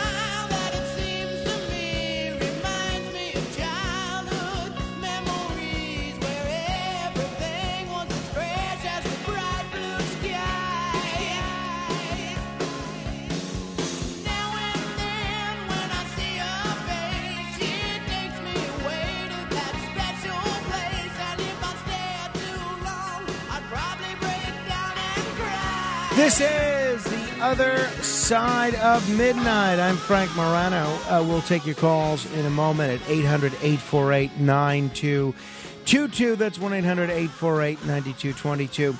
Today is Ash Wednesday, believe it or not. Uh, so it, it's not technically a holy day of obligation for Catholics, but it is a day where a lot of Catholics and Christians around the world go to church anyway. It is traditionally one of the most attended masses of the year, and it's increased, believe it or not, in recent years. So um, it's also the beginning of the Lenten season. So from now until Easter, it's supposed to be a time of prayer, of self-sacrifice, of reflection. And uh, I always try to do my part in, you know, abstaining from alcohol And it's for a few reasons. One, it's because it genuinely is a sacrifice, and I feel like it's in keeping with the Lenten tradition. Two, I, I feel like it's good for your body to do a total detox of alcohol for a little while. Probably good for your brain as well. You know, someone commented in the um, in the Facebook group, and you could join the Facebook group at um, Morano Radio Fans and Haters. Just search that. But uh, someone commented when I was describing Carmine's socks and the indentation it led it, it left on his leg. Someone said it's called an ankle, and you know I realized looking at this, this person's exactly right. I could not remember the word ankle, and when th- this person is Thos Rod who made that observation. And whenever that happens, whenever I can't come up with a word or something like that, which thankfully is still pretty rare. Immediately, I start to think that I'm suffer- I'm seeing the early stages of some sort of dementia, and I hope and literally pray that I'm not. But uh, they say uh, giving up alcohol or abstaining from alcohol can do a can do your body and your mind a world of good. So, whatever your Lenten sacrifice is, if you're doing one at all, I'm wishing you the best. Maybe I'll see you at uh, at church today. And hopefully whatever you're giving up, it uh, you know, it's something that you don't have too tough a time with, but tough enough a time with. Until next hour, your influence counts, so use it. This is The Other Side of Midnight with Frank Morano. They're running a strange program, y'all. Now, here's Frank Morano.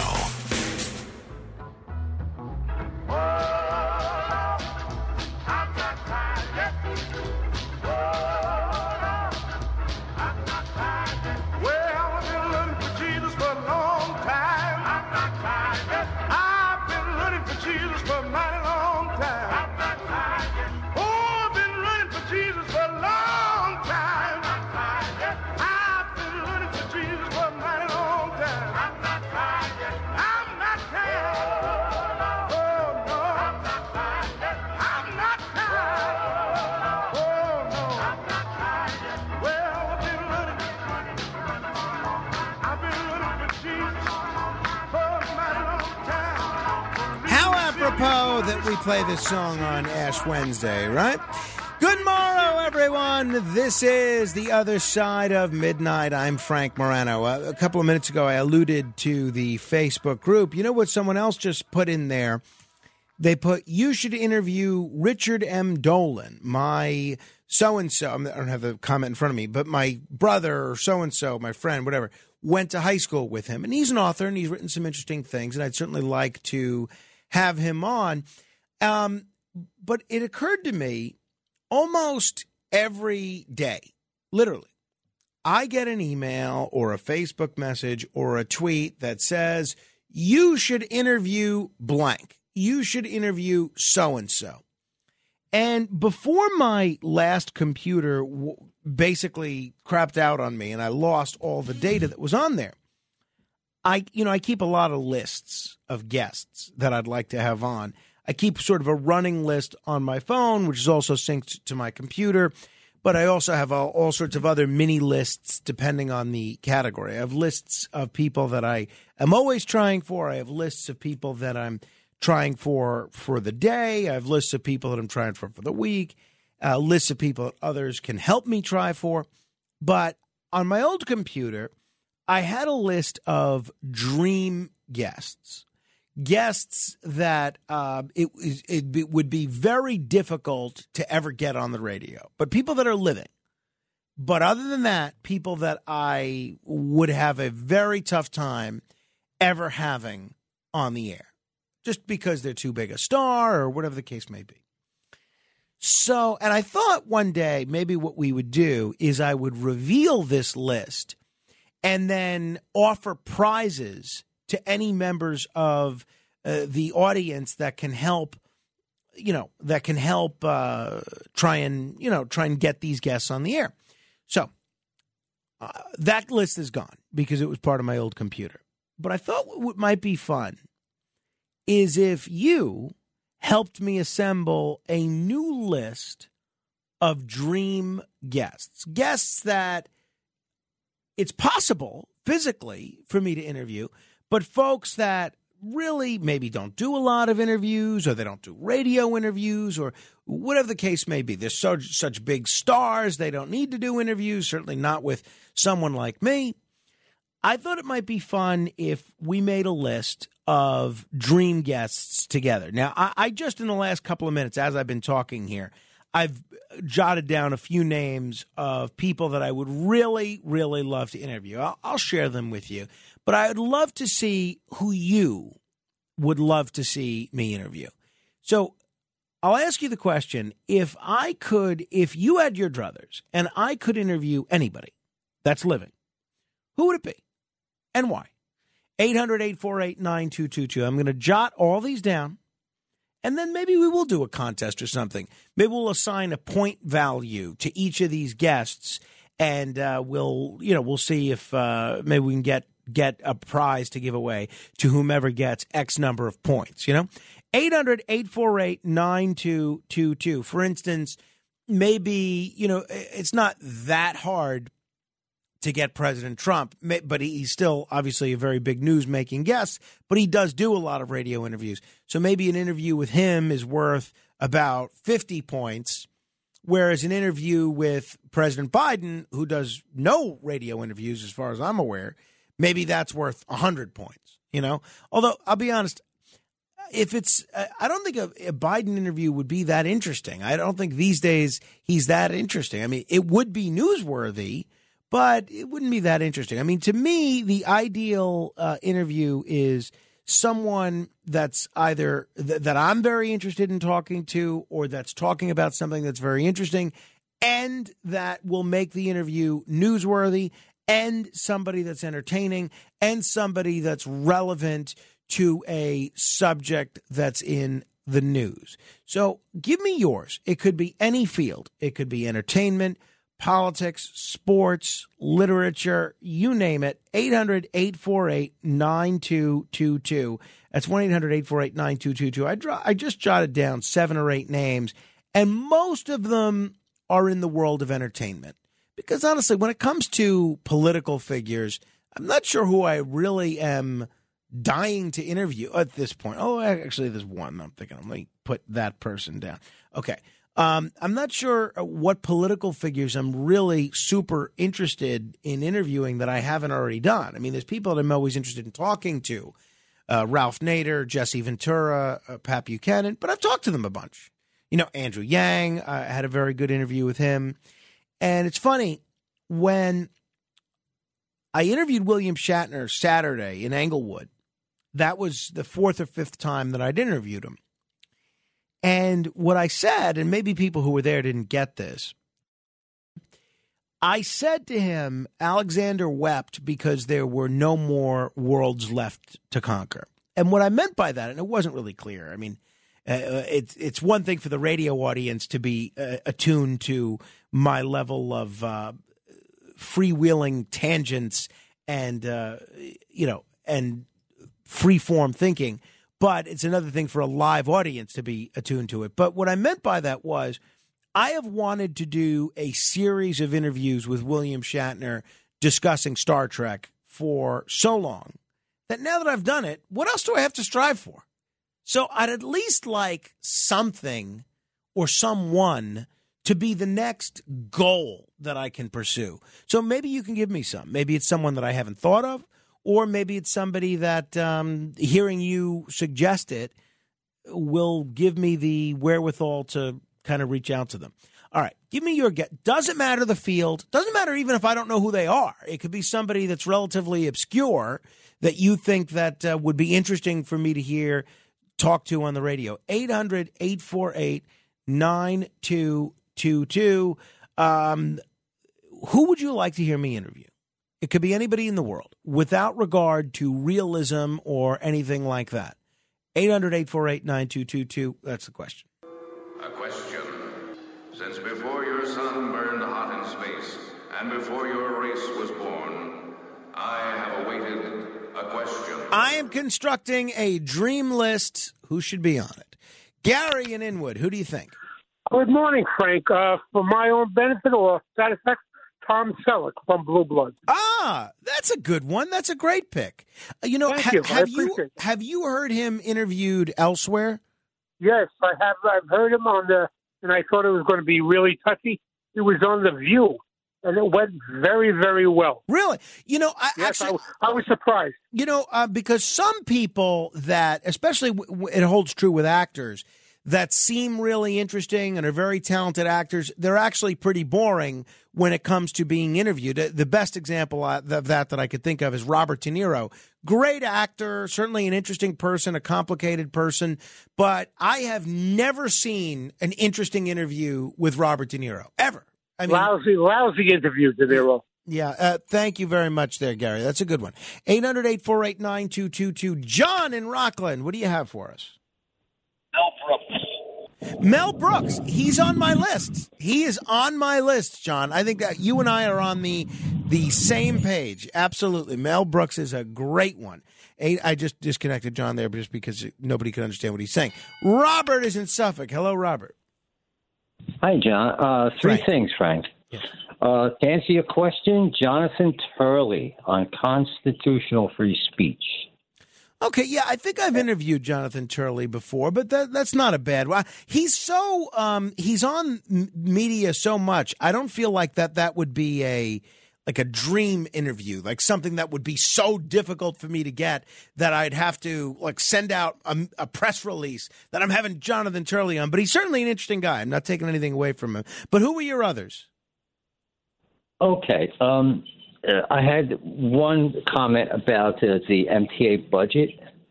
Okay, well, let, we let's hold these... off on that, Robert. Thank you. Um, Kevin in Baltimore, who do you have for us? Bono of U two. Bono of U two. That's an interesting one. Uh, and I think I could do a good interview. I'm going to put him on the list because I think I could do a good interview with him because I'm not really that big of a U two fan. So I wouldn't get starstruck the way I would with, say, a, uh, you know, I, I don't like a Mel Brooks, for instance. Right. Um, but I could still, he's got enough of a body of work, both in music and philanthropy and everywhere else, that there's still a lot of other things to get into, that's for sure. eight hundred, eight four eight, nine two two two. Jerry is in Brooklyn. Who do you have for us, Jerry?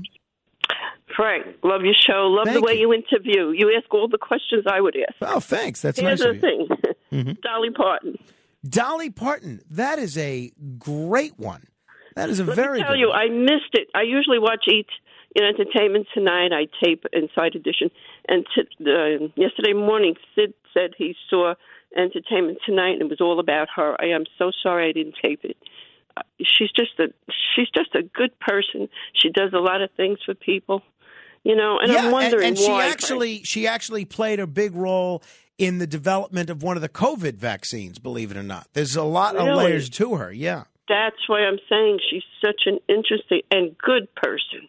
You know, and what I don't understand is why the stars are not getting involved and sending water there, doing something. I don't understand. To it. where? To where? To Ohio. Oh, to Ohio. Okay. Oh, yeah. yeah, that's a. I mean, I'm sure knowing Dolly Parton, she's going to do something. Uh, but oh, I know. Uh, that's a good. I know. That's a good one. I like that, Dolly Parton. You know, it's funny. It's just going back to that Shatner show. Shatner, there was f- one, two, three, four of us in a room, including him, having dinner. Uh, on last Saturday night. And he says to the four of us, if you could have any five people over for dinner, who would it be? And one of the other women, one of the other people that was there, she was saying how one of the people that she'd p- pick would be Maya Angelou. Another person would be the Dalai Lama. And another one would be, I don't remember who her other two was, but another one was uh, Dolly Parton. And Shatner got a big kick out of the fact that Brandy was going to have the Dalai Lama and Dolly Parton at the same dinner. So that was interesting. Um, all right. Hey, Doctor Peter Mikolos, who is a fixture on uh, Katz and Crosby, who I, I don't understand if he's always up at this time listening. He should just come on. Uh, Doctor Mikolos, you know you have a an open invitation to be on this show. He says uh, the person I should interview is Craig Venter, the person who first broke and documented the human genome.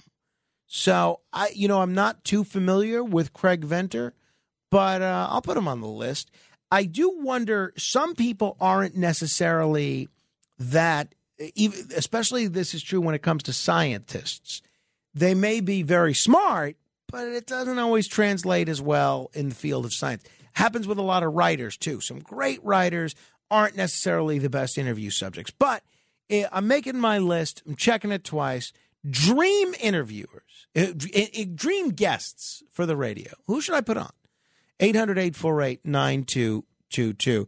Marianne is in Queens. Hello, Marianne. Good morning, Frank. Uh, my favorite is the Rocky star, Sylvester Stallone. Sylvester Stallone, you said? Yes. Yeah, uh, well, that would be interesting. I'll, I'll throw him on the list. I don't know. The thing that you have to watch out for with super big celebrities like a Sylvester Stallone, and I agree with you, Sylvester Stallone has not only experienced a lot of interesting things, but he's done a lot of interesting things. There's so many things you could talk about him, right? He's he's part of this new show now, but he's also one of the most accomplished art collectors in the world. So you could talk to him about art, and he's a very good painter in his own right. A lot of people are surprised to hear that because of all these tough guy parts that he's played over the years and because of the way that he um, that he speaks. But my concern with someone like Sylvester Stallone, and this doesn't always hold hold true because, uh, well, whatever, I'm not going to get specific examples, is he's been such a big star for so long that I'm concerned that he might be trained to be a little guarded and he wouldn't be as forthcoming as I'd like. Um, you know who I'd love to talk to, and I don't think I, I don't put this in the dream interview category. I think I could probably get him on. Is Frank Stallone? Frank Stallone is a very interesting guy, his brother. But I'll put Sly on the list. He's an interesting person. eight hundred, eight four eight, nine two two two. Diana is in New Jersey. Hello, Diana. Hi. Hi. Yeah, hi. Um, I was just reading a book about Lucille Ball, which was quite interesting. But I thought one of her children, either Desi Arnaz Junior or Lucy Arnaz, because I'm sure their life with their mother and what they, you know, went through with her uh, would be very interesting to listen to. You know, uh, Diana, I agree with you. And I've actually tried to reach out to Lucy Arnaz a couple of times, and she uh, did, she didn't want to come on with me. So I don't I don't like to chase anybody. But uh, I would like to have her on. And you know who she's married to? I believe she's still married to him. Lawrence Luckinbill, who uh, played Spock's brother in Star Trek five, which was directed by William Shatner, right? Who was in uh, whatever movie with Kevin Bacon. All right. eight hundred, eight four eight, nine two two two. But, you know, it's funny. Lucy Arnaz, uh, she performed at the Hilton Garden Inn on Staten Island where I got married. And she was at a show, like a dinner before the show, with uh, the, the then councilman. Now he's a, a special assistant to Mayor Adams, uh, he, Jim, Jimmy Otto. And he told me some really interesting stories about Lucille, Lu, uh, Lucy Arnaz that I think she'd be a fascinating radio guest. I'm going to put her on the list there. All right, eight hundred, eight four eight, nine two two two. Pamela's in New Jersey. Hello, Pamela. Oh, hello. Um, Lana Wood, Natalie Wood's sister. Yeah, I, you know, I, uh, I I put her on my list when uh, when her book came out. That's a good one. I'm going to reach out to her again, actually. That is a good one because she makes some pretty interesting allegations in this book about her sister's death. And uh, it seems like she's probably a pretty good storyteller. All right, we got a few Joes on the line. Joe is in New Jersey. Hello, Joe. Hey, Frank, morning. Um, first, I don't think you realized it, but uh, the woman that called before saying sending water to, to Ohio, that was Sid's mom. You're kidding. Was it? No, that one hundred percent. That was that was her. Like, I, I listen to him as much as I listen to you, but you could check with him in an hour when he comes in, but uh, his mom called in. And I didn't think you knew, so I was like... No, I didn't. Um, that. Wait, are you sure that that was his mom? Yeah, yeah. But his, his mother, she, his mother is Naomi, yeah, she, so she would have used a yeah, pseudonym. Yeah. She, she, well, she, she said when, when Sid, she talked about Sid in the first, like you know, when Sid talked about it and, and with that accent, it was, it was, his, it was his mom. I am skeptical. I don't think so. What, what name did she use? Does anybody remember what name she called in as? I don't remember, but a lot of people sound like that. Yeah, they do. All right. Well, now, so uh, double, you maintain that, that that was actually Naomi Rosenberg, but why wouldn't she call in and say it's Naomi? I can't tell you, but I'll, I'll I'll bet you a beer if I call it all the time. I'll take you out, but uh, Yeah, it was her. All right. Well, I'm going to put you on hold so that I can get your contact. In, well, after you make your comment, and so I can get your contact information so that once we determine and pull that audio, Kenneth or or Alex, so that we can send it to Sid and have him verify this. But yeah, after your call terminates, I'm going to put you on hold so that one of us will make good after Lent on uh, on that beer bet. You, who who? What about an interview subject, Joe? Yeah. I thought this would be interesting, uh, Bill Cosby, to talk about his career and then see if he wants to admit anything. You know, that's a good one, Joe. Thank you. I, I like that one a lot. Uh, but th- there's always the question when you talk about people like Bill Cosby or even O J Simpson uh, or uh, Robert Blake is by having someone that's become so well known for a crime on the on the radio, do you do you risk kind of glorifying them for the crime that they committed? Do you think that's the case with Cosby? Uh, he's knocking on he's knocking on the door. Um, I, at this point, I, I just think uh, if you could get him to, you know, actually want to say sorry, then it, it's it's worth a gamble. But okay. yeah, I, I can see what you're saying. Yeah, no, no. All right. Bill Cosby. I'll put him on the list. Uh, as I mentioned, there are a bunch of Joes on the line. Uh, Joe is in Florida. Hello, Joe. Hey, good morning. Good morning. morning. Now from Florida, but formerly from Great Kills. Wonderful. Well, uh, we miss you out there. Yeah, I love I love Staten Island. But you know, how about uh, Paul McCartney and Ringo Starr? They're always together lately. Uh, Wherever are you they see always one, together the other. In terms of doing interviews and stuff? Yeah. Yeah, oh, you know, that's a good one. I think um, I think there are so many people better versed in the Beatles than I am, and I like the Beatles, and I like a lot of their work after the Beatles, you know, uh, Wings, and a lot of Ringo Starr's work even after the Beatles, but I just think there are so many obsessive Beatles fans. You know who I'd like to hear do that interview? Um, from the, uh, formerly of the Fox News Channel, now he's with Newsmax, James Rosen. That man is a Beatles encyclopedia. And he would be able to ask them the kind of questions that I'm able to ask William Shatner. You know, he's just been preparing for that interview for forty years. But okay, I'll put them. I'll put them on the list. That's not. That's not bad. Joe is in Ronkonkoma. Hello, Joe. Hey, Frank. I got two for you.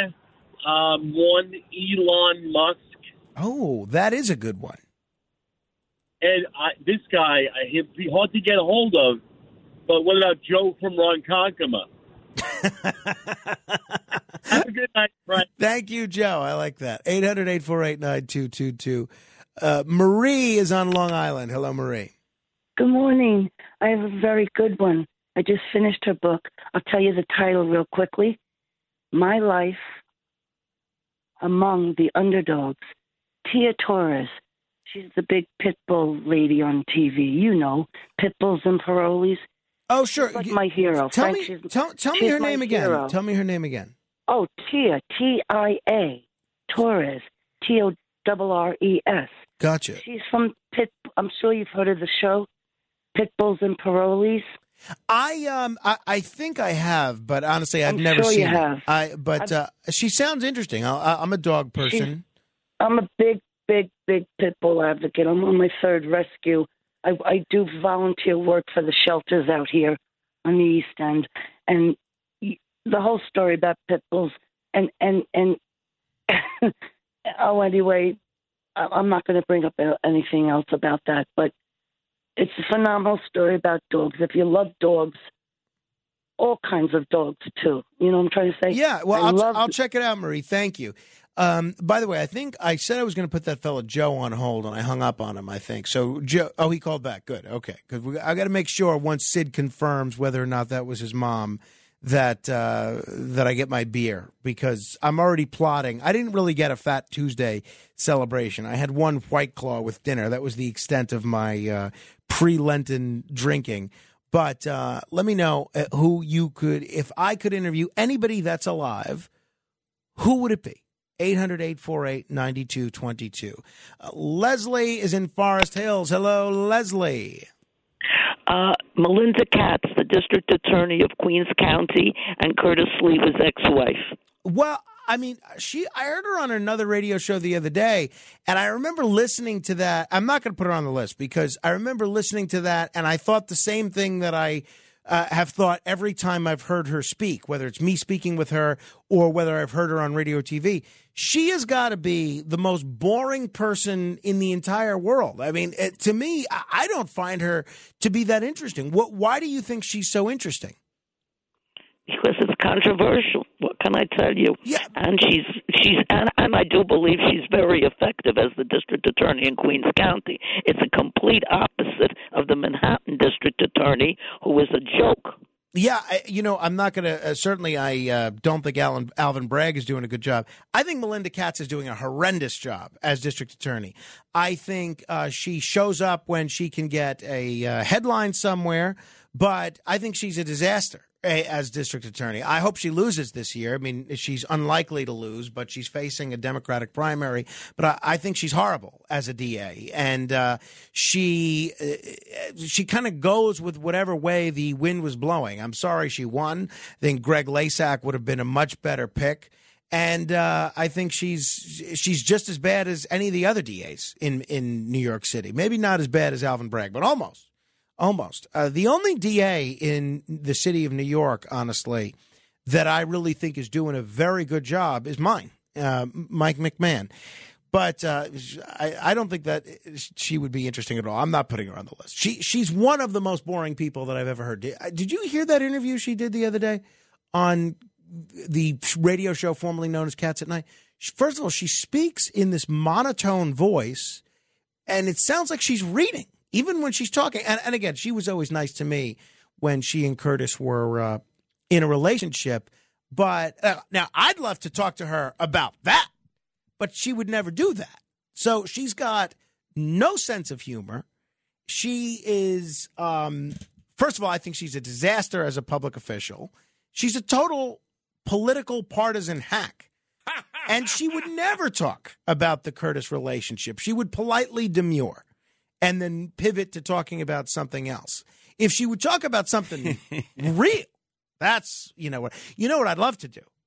And I, I would love to do a roundtable, and I'm being sincere about this, with all four of Curtis's wives and Melinda wow. Katz, right? So you got uh, Corinne, Lisa, Mary, who's now the wife of Governor David Patterson, Melinda Katz, and Nancy. Now, that, that would be like pay-per-view, okay? That would be the kind of show, that would be the kind of interview I'd love to do. eight hundred, eight four eight, nine two two two. I would pay them to be able to do that interview. What the hell are you talking about? John, uh, uh, John is in Brooklyn. Who do you have, John? Hello, Frank. Hello, John. Who do you have for us, John? Um...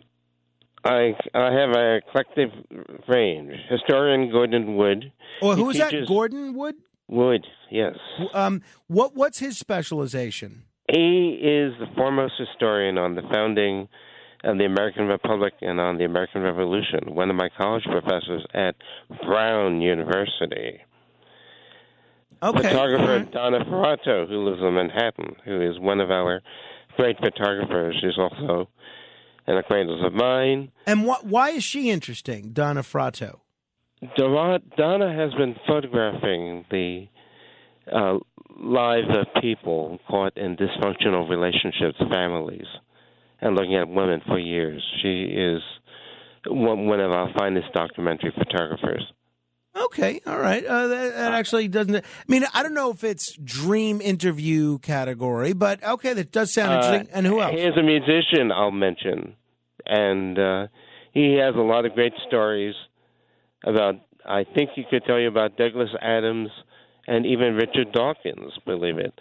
Charlie Morgan, who is the drummer for Orleans, but for a while he was also a drummer for a rock musician you may have heard of, Elton John. Oh, well, I feel like Elton John would be an interesting interview. And and thank well, you, John.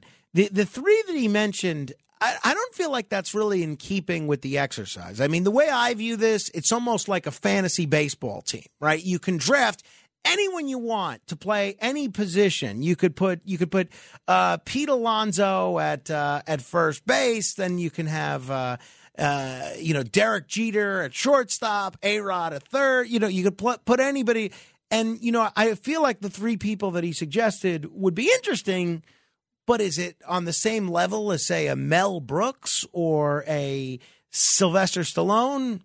Um, I don't think so. eight hundred, eight four eight, nine two two two. Stanley's in Astoria. Hello, Stanley. Hi, Frank. How you doing? The uh, guy that I would like you to interview is uh, somebody with a lot of radio time under his belt, uh, Jonathan Schwartz. Jonathan Schwartz. That's not bad. Yeah, that's not bad. Um, uh, that's actually a pretty good suggestion. I would like to do that. I know you had his uh, one of his uh, one of the people that he was friends with too, Jeffrey Lyons, when he was uh, promoting his uh, Ernest Hemingway book. I thought you had a great interview with him, but it was only it was very short. Well, I think I you mean, could fill a lot more time with him. Well, uh, thank you, uh, Jeffrey. Is probably listening right now. He emails me almost every day with uh, a comment or two. I uh, I would love to do an hour with Jeffrey Lyons. Now I know Jeffrey pretty well, and anytime he wants to do an hour, I've made clear that he is uh, absolutely welcome to. Eight hundred, eight four eight, nine two two two. All right, um, bunch of people holding here. I'm going to go to people in the order in which they've been holding. Tony is in Florida. Tony, what do you think? Hey, Frank. Well, first I wanted to say I should have picked what uh, my fellow Floridian picked, was the Beatles, because they're walking history, mm-hmm. and I just love to talk to them. But I'm not a big fan of Hollywood. By personal experience, they've all are too self-important all the way down to the lowest person on a set. Okay, so what's your suggestion, Tony? Would be um, Johnny Depp, and the reason why is I've always admired his movies. He was a great actor, but I uh, didn't really care one way or the other about him until recently. I got sucked into that uh, that trial, and he seems like a genuinely nice person. He's very talented in music, art, acting. And uh, he seems to have a great sense of humor, so that's who I would pick. Well, and thank you, uh, Tony. That's not bad. And now, obviously, with the, all the, the lawsuit that he was involved in and the litigation, I think that's interesting, too.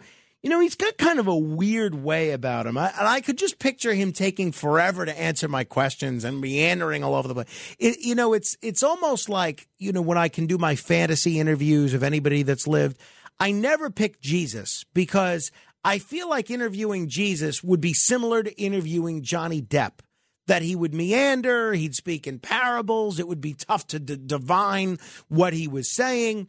But um, in defense of Johnny Depp as an interview subject, Larry King, when he left C N N, um, I, I'm not, you know, I'm not particularly interested in Johnny Depp, but um, Larry King did a special. He did a series of specials on C N N. I think it might have only just been one. And his first person that he interviewed was Johnny Depp. And my friend Joe Borelli was over. And I said, I got to watch C N N. I want to watch this special. And Joe said, what, you're that interested in Johnny Depp? I said, no, I just want to see Larry King ask questions. To me, that was the interesting aspect of it. And it was interesting, but it was almost like a Barbara Walters style interesting. You know, where they, you could tell they taped him for two days asking questions, and then they just picked the most interesting forty-five minutes. That's the thing with Barbara Walters, um, as opposed to a Larry King, is she was a, a, a talented T V producer, and she did have a nose for news, and she did have a talent at getting great guests, but she didn't really do what I do. You know, when I interview someone, what you hear is what you get, right? With Barbara Walters, she would interview someone for an hour, hour and a half, and then take the most ten, the, the most interesting newsmaking ten minutes. Nothing against her; that worked for her clearly, but uh, for a live radio show, I don't know that that has the same kind of resonance. But um, I could see the appeal of Johnny Depp. Not as much to put him on the list, though. Honestly, in terms of a dream interview. eight hundred, eight four eight, nine two two two. Tom is in the Bronx. I know this will be a good one. Hello, Tom. Yeah. Yes, how, yeah. Frank, how about Lauren Graham of the Gilmore Girls? You know, my this is a wife great show. Is, I am shocked to hear you say that because I don't feel like you've watched television in twenty years. But um, Laura, Lauren Graham is one of my wife's favorites, and she was great on Curb Your Enthusiasm as well. My wife just finished her book, and she found her very amusing. Um, why, Why? Um, just because it was a good show, you think she'd be a good interview subject? Yeah, I think so, and uh, maybe some of the other people that work with her. the daughter that played Rory. Yeah, I'm not sure what I'd ask her, uh, honestly. I mean, I'm sure I could prepare something. But I'll tell you who I'd like to interview from that show is Sally Struthers, who was uh, who was on that show briefly. eight hundred, eight four eight, nine two two two. Uh, Chris is in Bethpage. Hello, Chris. Hey, Frank. Um, listen, I'm a big radio junkie, and here's the premise, though. When you say all-star or whatever you want to hear from, dream interview, I would love for you to interview these three people, but they have to be completely forthcoming, which is going to be hard to do, so I probably won't get my wish, but definitely Howard Stern. I would love for you to interview. How good would that be? Has anyone ever sat down with that guy? Uh, talked well, about him? Yeah, a couple. A, you know, uh, certainly David Letterman did on his Netflix show. But let me hear your others.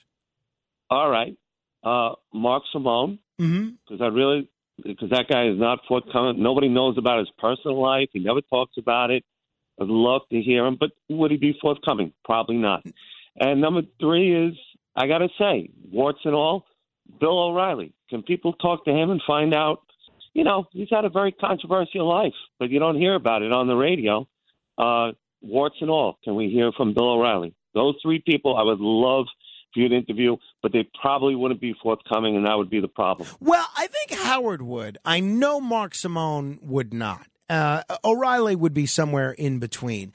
Mark, Mark, again, I don't want to say anything negative about Mark, but Mark is one of the most guarded people in the world. He would never let his guard down, especially not to me, uh, for the purposes of an interview. It would just be a superficial interview consisting of quips and one-liners. That would be where that goes. Um, the other two, I think that w- those would be interesting. eight hundred, eight four eight, nine two two two. Helen is in Connecticut. Hello, Helen.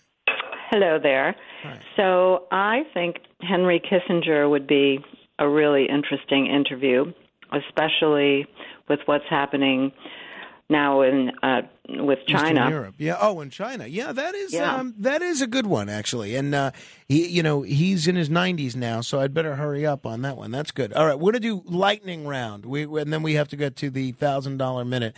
So just uh, we'll, we'll go through these as quickly as we can here. Don, who do you have for us? Connie Francis, one of the best. Music career, her, Bobby Darin, her parents, her brother's murder. Great interview. You know, I love Connie Francis, and I've been thinking about that, but I heard her on with Cousin Brucey and with Tony Orlando. I'll be honest, she doesn't sound good anymore, I don't think. And uh, I don't think that fits my category of a dream interview. Larry on Long Island. Frank, this would be, for me, one of the greatest interviews. Mario Batali. Mario Batali. Okay. And why? Why Why do you think that would be so interesting? Because this was a man who fell from grace. He was on the Food Network for so many years. He had restaurants with with, with Lydia Bastianich. And then he went through all the sexual assault trials. Right. He went through, he, and you don't see him anymore. He's absolutely out of the public's eye. And he's just he fell from grace. You know, that's a I great love- uh, that's a great one, actually. I'll put him on the list. Uh, Bert in Ukraine, who do you have for us? Hey there, uh, Frank. Um, given your views on the war in Ukraine, um, it would be interesting to he- hear a discussion, an interview w- with Sean Penn. Oh, um, okay. Especially given his documentary, his recent documentary on Ukraine. Okay, that's not so that, bad. That's- okay, Sean Penn. Ray in the Bronx, who do you have for us? Yes. Right. Um, Who do you have? Inter- interview with interview with a vampire. Now, how about Mike Bloomberg?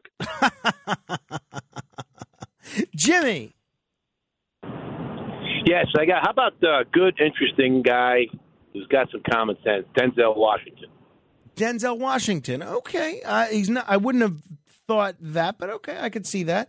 Um, and uh, you gave me an idea for another another actor as well. I'm going to put on my list. All right, I'm gonna I'm gonna see if we can pursue this uh, somehow, and maybe have prizes for anybody that can accumulate can get one of these people. All right, eight hundred, eight four eight, nine two two two. That's eight hundred, eight four eight, nine two two two. If you're the seventh caller to that number, we're going to give you a chance to play the one thousand dollar minute. That's one eight hundred, eight four eight, nine two two two. And uh, if you can answer ten trivia questions in sixty seconds, we will make you a thousandaire. So go ahead and be the seventh caller to eight hundred, eight four eight, nine two two two. We'll play the one thousand dollar minute straight ahead. The Other Side of Midnight with Frank Morano. It's The Other Side of Midnight with Frank Morano. Hey, baby, jump over here when you do the ooby dooby. I just gotta be near ooby dooby. Ooby dooby, ooby dooby, ooby dooby, ooby dooby, ooby dooby, ooby dooby, dooby doo wah doo wah doo wah. Well, you wiggle to the left, you wiggle to the right, you do the ooby dooby, and follow your mind. Ooby dooby.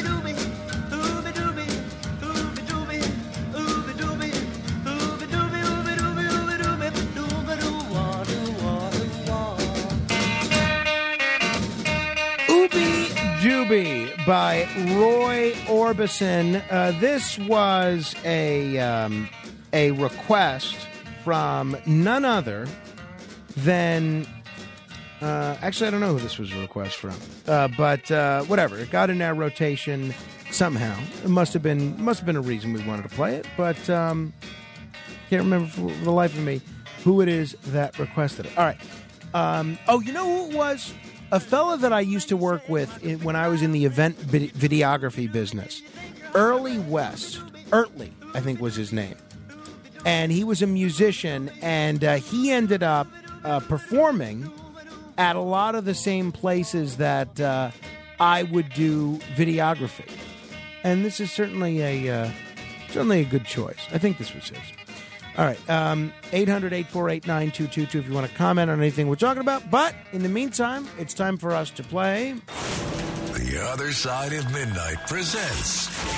It's the one thousand dollar Minute. Answer ten questions correctly in one minute, and you could win one thousand dollars. Here's your host, Frank Morano.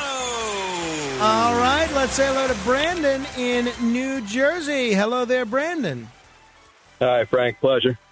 Uh, Brandon, uh, what what brings you awake at this time of the day? I work overnights at U P S, so I'm just getting out of work. Oh, great. Okay. All right. Have you heard this segment before? Yes. Okay, so you know what to do, right? Yes, sir. All right, let's get started. Name a television network. Uh, C B S. What playwright wrote Romeo and Juliet? Uh, William Shakespeare. What golfer has won the most P G A tournaments? Um, shot in the dark, Tiger Woods.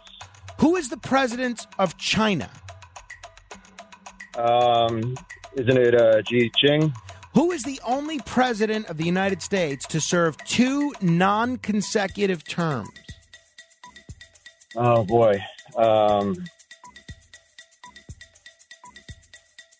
Same last name as a city. Uh, oh, Grover Cleveland. What state does Bernie Sanders represent in the U S Senate? Um, um, I can't think of it. Is it New York or not? No, unfortunately not. He's from New York, and this state actually used to be part of New York before it separated. He represents Vermont, uh, Brandon. Okay. So I'm sorry you didn't win, but uh, you made it up to question six. I'm going to put you on hold. We're going to give you a consolation prize, okay? All right. Thank All you, right. Thanks, Brandon. Good luck uh, getting home safely after your U P S deliveries and everything. It can be a struggle being awake at this time. So uh, I like that guy, Brandon. There was something about him that kind of, you know what it was? He was on a good phone line. For me, you're on a good phone line. I don't have to struggle to hear you. It counts for a lot, right? And it does make me like you more, I do have to say. All right, eight hundred, eight four eight, nine two two two if you want to comment on anything we have talked about thus far. I do want to wish a happy birthday to uh, Merrill Rosner, who is one of our great listeners, an incredibly talented artist, and every year she makes uh, our artwork for the New Year's Eve Eve invitation, and uh, she's really just and a nice lady, and uh, she did send me a list of birthday bumper music su- suggestions, and uh, I submitted them all to the powers that be, and unfortunately none of them got picked because of the radio deep state that we, uh, that we have going, so I'm sorry. Hopefully Some of them end up getting uh, picked tomorrow. I want to wish a happy birthday as well to actress Jerry Ryan. I believe she is in the new season of Picard, but I haven't seen it yet. She was in the first two seasons, and she was great. I mean, you talk about one of the m- most beautiful women of all time. It's Jerry Ryan. She also happens to be a very talented actress uh, as well. She, of course, probably best known for uh, playing Seven of Nine on Star Trek Voyager, but a lot of people blame her for Barack Obama becoming president. I'm not going to go that far, but some people do, uh, because her she had a very messy public divorce from Michael Ryan, who was the leading candidate for U S Senate from, from Illinois at that time as a Republican, and then he had to drop out of the race because of the revelations that came out about their divorce, and then obviously Barack Obama was able to almost walk into the office Um, and beat Alan Keyes. And then, obviously, two years later, he was running for president. So, all right, eight hundred, eight four eight, nine two two two. Uh, I did want to mention that I finally, my wife and I yesterday, finally finished a film that we had started last Friday. That's the way our lives are now. We have so little time to do anything that um, that it takes us three sittings to watch a movie.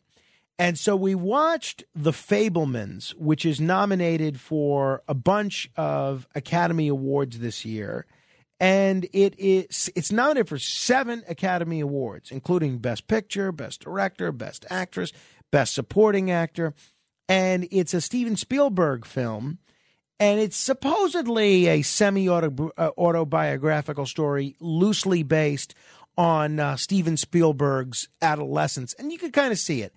Uh, you know, while it's never ideal, and my wife and I kind of agreed as we were comparing notes on the film last night, it's never ideal to watch this film in three parts. It was really good, especially given the of the fact that some of the other Oscar-nominated films that we've seen so far have been so depressing. So uh, I really do recommend it. It's essentially about, it takes place in the fifties and sixties, and you have a, it's a very good cast, a husband and wife, Michelle Williams and Paul Dano, and they have a friend named Seth Rogen. And they they have a family, and it, it's about the, this family going through regular difficulties, the father advancing career-wise, they have to move to Arizona, they have to move to California, the, the relationship has its its problems. I'm not going to get into any details, but um, it was re- it's really, in some ways, a very typical coming-of-age story, and like a lot of Spielberg movies, there's always these these issues of, that people have with their with their father. It was written by uh, not just Spielberg, but Tony Kushner, one of the best-known writers of all time, who did Angels in America and a bunch of other things. But I liked it. I think of all the, other than Top Gun, which is still my favorite, of all the Oscar-nominated films uh, so far, I think this one is probably the one that I enjoyed the most. So I do recommend it. It's called The Fabelmans, and I we rented it twice for six dollars a pop on uh, Apple T V. It was good. Um, funny at times, dramatic at times. I, I liked it. Uh, Steven Spielberg was on the Today Show last year talking about The Fabelmans and the autobiographical nature of it. I'm a very private person. I would never ordinarily take anything like this public. But after my mom passed, um, and I really got to thinking about the sum total of our relationship, which was a great relationship, but it was also challenging. Yeah, he, he did, Dad was Greatest Generation. He wanted for me to have a bedrock life, and he felt that being a movie director was a pipe dream. It was going to be like quicksand. Whereas my mom said, go for it. Just go for it, Steve. So um, I thought that was interesting. And then um, there was, you know, Judd Hirsch is very good. He plays the uncle in this. And there, I saw some complaints in one Jewish newspaper that I read that they thought this was too too much of a stereotypical Jewish performance. I didn't think so. I mean, I feel like I've known characters like the one that Judd Hirsch plays in the film. So C B S Sunday Morning did a profile on Judd Hirsch. He's eighty-nine, eight, excuse me, eighty-seven years old. and he's great in this picture, and he's nominated for an Oscar, and they have to give it to him. He's got to win. He's got to win. How many more Oscar nominations is he going to have? And uh, he's terrific. So he was on C B S Sunday Morning talking about his performance in The Fabelmans. So Steven Spielberg calls me up and says, um, uh, I need someone as this part of the guy who made me become a director. He said, it's an old uncle, great uncle. So I'm going, okay, no background, nothing, nothing, nothing. With a blank canvas, Hirsch thought back to his days growing up under the shadow of the Wonder Wheel. You're not going to describe this guy, you know, and he expects that I'm going to be like him. Okay, let me take my experience and stick it in there. The only one I had was Coney Island. And his experiences here as a boy helped him find Uncle Boris in The Fabelmans. To me, this was the circus around the corner. It really was a circus. The part they played in Fabelmans, I think, brought the whole thing out. And it was great. I did watch that, and that's our friend Ben Mankiewicz, who's been a guest on this show, who's terrific. And I enjoyed seeing Judd Hirsch go back to Coney Island and walk the boardwalk. I'm a big Coney Island fan, uh, so it was nice to see that whole thing. But I'm giving a strong recommendation to The Fabelmans. fifteen seconds of fame in a moment. If you would like to be heard, eight hundred, eight four eight, nine two two two. That's one eight hundred, eight four eight, nine two two two. This is The Other Side of Midnight, straight ahead. The Other Side of Midnight. Midnight. Midnight. Midnight. It's The Other Side of Midnight with Frank Morano.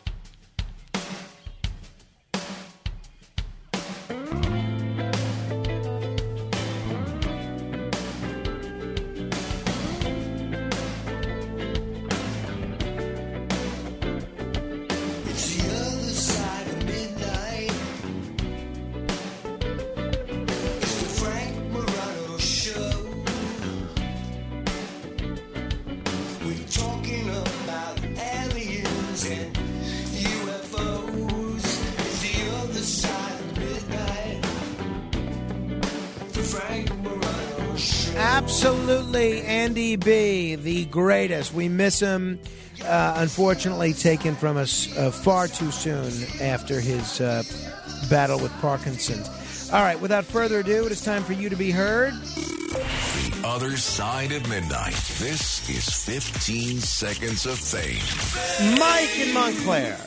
Good morning, Frank. George Washington and Martha were having a quiet dinner to discuss their upcoming marriage. And during a, a pause, he leaned in and asked her thoughts on sex. She hesitated and replied, I would like it infrequently. Then he asked, is that one word or two? Nancy. Floyd Vivino should be your guest for uh, interviewing. Uh, you know, I've interviewed Uncle Floyd many times. Bill in Maryland. Uh, hey, Frank, good morning. Uh, I'd like to hear you interview Jordan Peterson. You know, a bunch of people actually emailed me that. It's a good one. And finally, Rick. Yeah, I'd love you to use your A I program and have an interview with Hal the computer. That's a good one. Really well I like out. that. All right, I'll be back tomorrow with Brian Kilmeade and the A C Report. Frank Morano, good day.